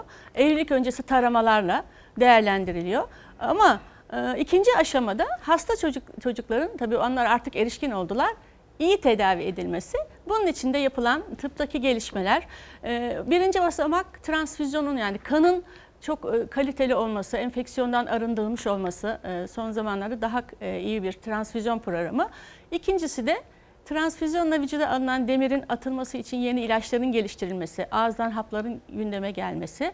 Üçüncüsü de tabii ki kemik iliği nakilleriyle bu hastalık tamamen Hatta şimdi kök hücre nakilleri Kök başladı. hücre nakilleri evet ve e, daha da ilerisi bu genetik bozukluk sonuçta biz destek tedavileri yapıyoruz aslında diğerleriyle ama e, genet, genetiğin de düzeltilmesi tedavileri gen nakilleri var gündemde ama tabii bu biraz daha zaman alacak ama dünyada bunun çalışmaları ve kabul edilmiş e, örnekleri var. Hocam topluma ne demeliyiz şimdi? Topluma şunu demeliyiz. Taşıyıcı olduklarını öğrenmeleri, olup olmadıklarını bilmeleri gerekiyor. Çünkü iki e, taşıyıcı evlendiği zaman bir hasta çocuk doğma olasılığı olabilir. Kaç yüzde kaç? Yüzde 25. Dörtte 25. bir olasılıkla. Ama bu her gebelik için geçerli. Örneğin bir torbaya dört tane taş koyalım, biri siyah olsun taşıyıcı.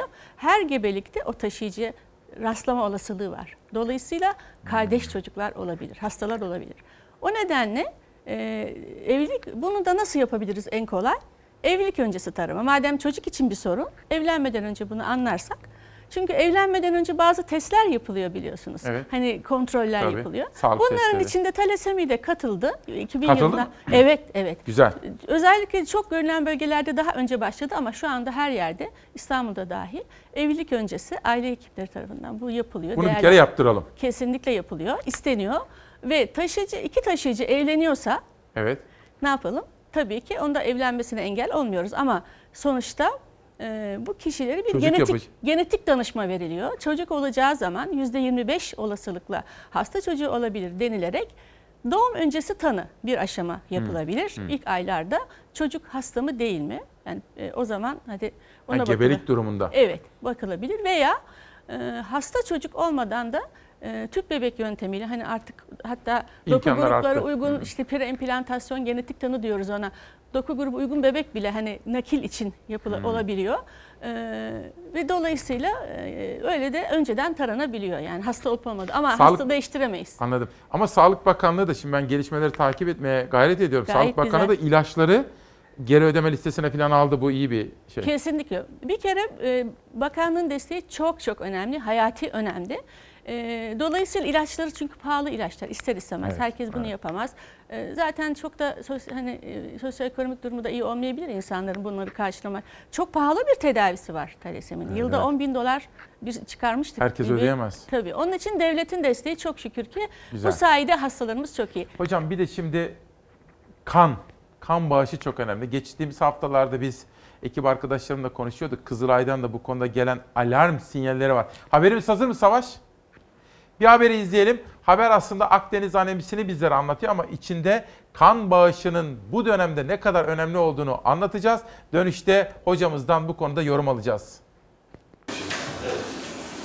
Biz Covid-19 pandemisi başladığından beri kan bulma derdine düşmüş durumdayız. Kan da yok, stoklar da azalmış. Koronavirüsü nedeniyle insanlar kan vermeye de çekiniyor ama görüyorsunuz yani çekinecek bir durum yok. Covid-19 hastalarına hepimiz kanalize olmuş iken beri planda e, diğer hasta gruplarını unuttuk ki bu hasta grupları arasında da en önemli hasta grubumuz tabii ki talasemiler. Talasemi yani Akdeniz anemisi hastaları azalan kan bağışı nedeniyle sıkıntıda. Covid-19 salgınıyla birlikte Kızılay'a yapılan gönüllü kan bağışı düştü. Üzerine Ramazan ayı başladı, kan stokları hızla eridi.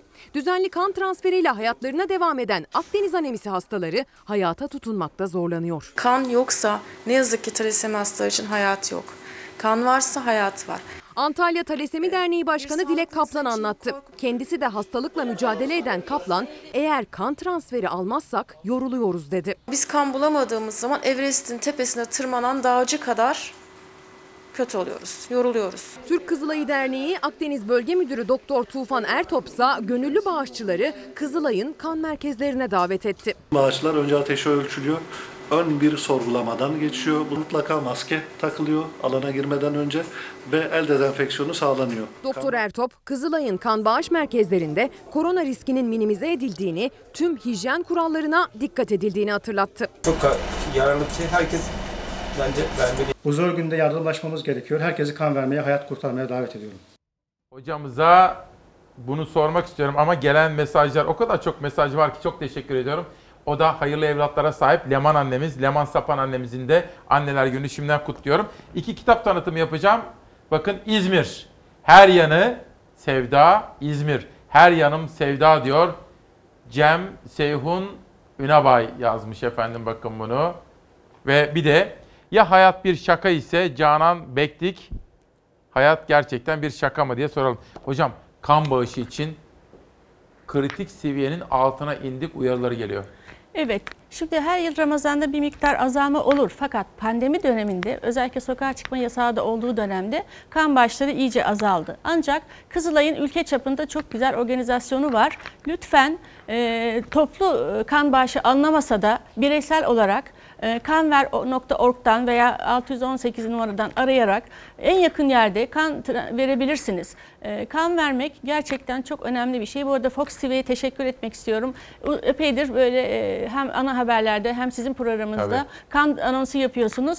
Kan aslında sadece talasemiler için değil, herkes için gerekebilir. Ameliyat olanlar, Tabii. doğum yapanlar, travma geçirenler yani kimin kana ihtiyacı hocam olduğu belli kan değil. vermek aslında kan veren için de sağlıklılık Evet. E, sağlıklı bir kişi 3 ayda bir kan verebilir. Gayet sağlıklı bir şey. Çünkü vücut kan yapıyor. Sonuçta biz onu üretiyoruz ve kanımızdan bir can veriyoruz. En güzel sevap Ramazan gününde. Aslında Hocam herkesi davet ediyorum. Sağ olun. Son olarak sözü yine size bırakmak istiyorum. Vermek istediğiniz bir mesaj. Çünkü bir farkındalık oluşturmaya çalışıyoruz. Evet. Çok teşekkür ediyorum sabah geldiğiniz için. Ve şimdiden sizi de tebrik ediyorum. Sizin şahsınızda bütün ailenizi selamlıyorum. Son bir cümleniz varsa alıp sizi uğurlamak isterim. Ben bütün talasebili hastalarımıza çok teşekkür ediyorum. Onlar bizim kahramanlarımız. Gerçekten canla başla çalışıyorlar. Ee, Kendileri içinde, e, toplum içinde faydalı birer insan oldular. Hepsine teşekkür ediyorum. Topluma da lütfen onlara destek olun demek istiyorum. Sağ olun hocam. Tam da Dünya Talasemi Günü'nde yani Akdeniz Anemisi Günü'nde buraya geldiniz. En azından bir farkındalık geliştirmeye çalıştık. Bundan sonra da ne zaman bizim buradaki size ait yapmamız yapmamız gereken bir şey olsa lütfen bizimle irtibatta kalın. Teşekkür Sizi bir ederiz. saniyenizi alacağım. Bir dakika. Bu arada tabii pandemi yani salgın zamanlarındayız. Sanatçılar da iyilik hareketini yani şanlarını, şöhretlerini toplum faydasına değerlendirmek için uzaktan da olsa bakın neler yapıyorlar. Merhabalar, günaydın. Zor zamanlardan geçiyoruz ama destekleşmeyi ihmal etmiyoruz. Hatta bu zor zamanlardan bizi kurtaracak tek şeyin destekleşmek olduğunu da biliyoruz. Bu ruhla çıktık yola geçen sene gerçekleştirmiş olduğumuz Face Together etkinliğini şimdi dijitale taşıdık. İnternet ortamı üzerinden NetD'den Türkiye'nin en kuvvetli, en büyük, en çok takipçisi olan müzik kanalından sizlerle birlikte olmaya karar verdik. Birçok sanatçı dostumuz var. Ee, sizlere gerek şarkılarıyla, gerek esprileriyle, gerek sunumlarıyla, gerek sizler için hazırladıkları şovlar ve panellerle destek olacaklar. Bu destek ihtiyaç haritasına toplanacak. Birçok sivil toplum örgütünün içinde olduğu, üyesi olduğu, birlikte çalıştığımız ihtiyaç haritasından bahsediyorum. Türkiye'nin ihtiyaç haritasına toplanacak. TOG'la birlikte yaptığımız tablet bilgisayarlar Türkiye'nin dört bir yanına 15 bin ihtiyacı belki de karşılayacak. Sağlık çalışanlarının ihtiyaçları, sahne emekçilerinin ihtiyaçları, tiyatro çalışanlarının ihtiyaçları ve birçok ihtiyacı, Türkiye'nin birçok ihtiyacını kucaklıyor olacak. Ve bir kart kampanyamız var. O kart kampanyasıyla aslında erişemediğimiz tüm marketlerden insanlara erişiyor olacağız. Tüm marketlerden alışveriş yapıyor olmalarını sağlayacağız aslında en önemlisi. Bu destekler böyle sürüp gidecek gün boyu e, Desteğin Yüzü kampanyası, Bizde Yeriniz Ayrı kampanyası, Tiyatro Kooperatifi'nin yapmış olduğu birçok kampanyayla özellikle demin belirtmiş olduğum e, gibi kart kampanyası destek olabiliyor olacaksınız bize. Hani uzaktan da olsa iyiliği yaymak mümkün. Neydi bizim sloganımız? İyiler kazanacak her zaman. Er ya da geç ama iyiler mutlaka kazanır. Ersin Ata sen, sen her şeye değersin diyor. Ve Nevin Onan Eylül'ün çığlığı. Şimdi dün çiçekçiye uğradım Eyüp Bey'e. Sivas'ta. Şimdi bu çiçekleri seçtim. Dedim ki yarın Çalarsat ailesine böyle rengarenk çiçeklerle seslenmek istiyorum dedim.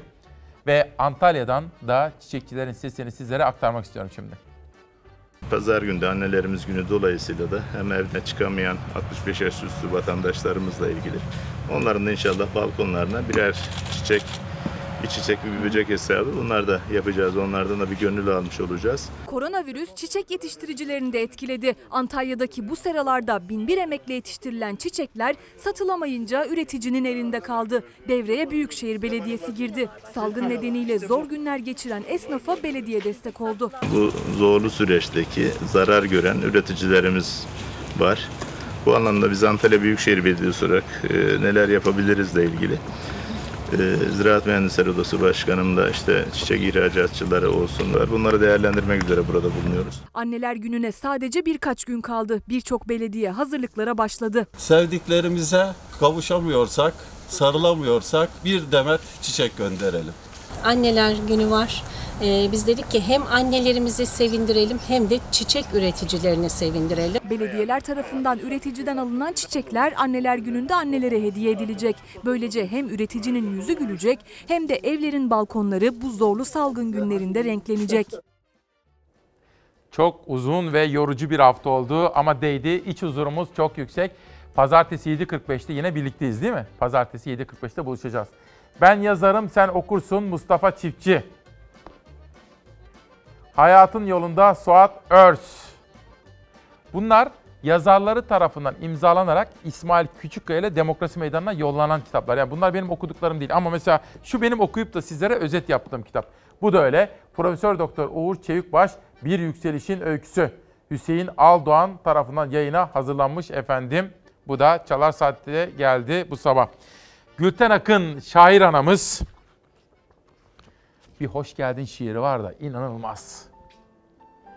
Bir gün tutunacaklar. Bir gün başları yukarıda. Bir gün tutunacaklar. Yüceltip kendileri kendilerini inanacaklar. Yalnız kendilerine inanacaklar. Bunun için onlara yol göstermelisin. Çok beklendin ama geldin. Çok beklendin ama geldin. Hoş geldin. Eski yani tutkunun şarkısıydı bu. Her zaman aynı tazelikle yüreklerimize yaşayacak. Boşuna dememişler sevgili seyirciler. Ana hakkı ödenmez, ana hakkı Tanrı hakkıdır diye. Şimdi bizim gibi düşünen aziz dostum Ayşe Pekkan sevgili anneciğin arkasına sesleniyor. Sen ağlama anne. Sözlerini değerli dostum Sezen Aksu'nun yazdığı bir şarkıda söylüyor. Birlikte dinliyoruz. Ne hayatlar ile zamansız yollara düştü. İlk yerilen biz değildik elbet gün oldu dünyaya küstü. Ağlama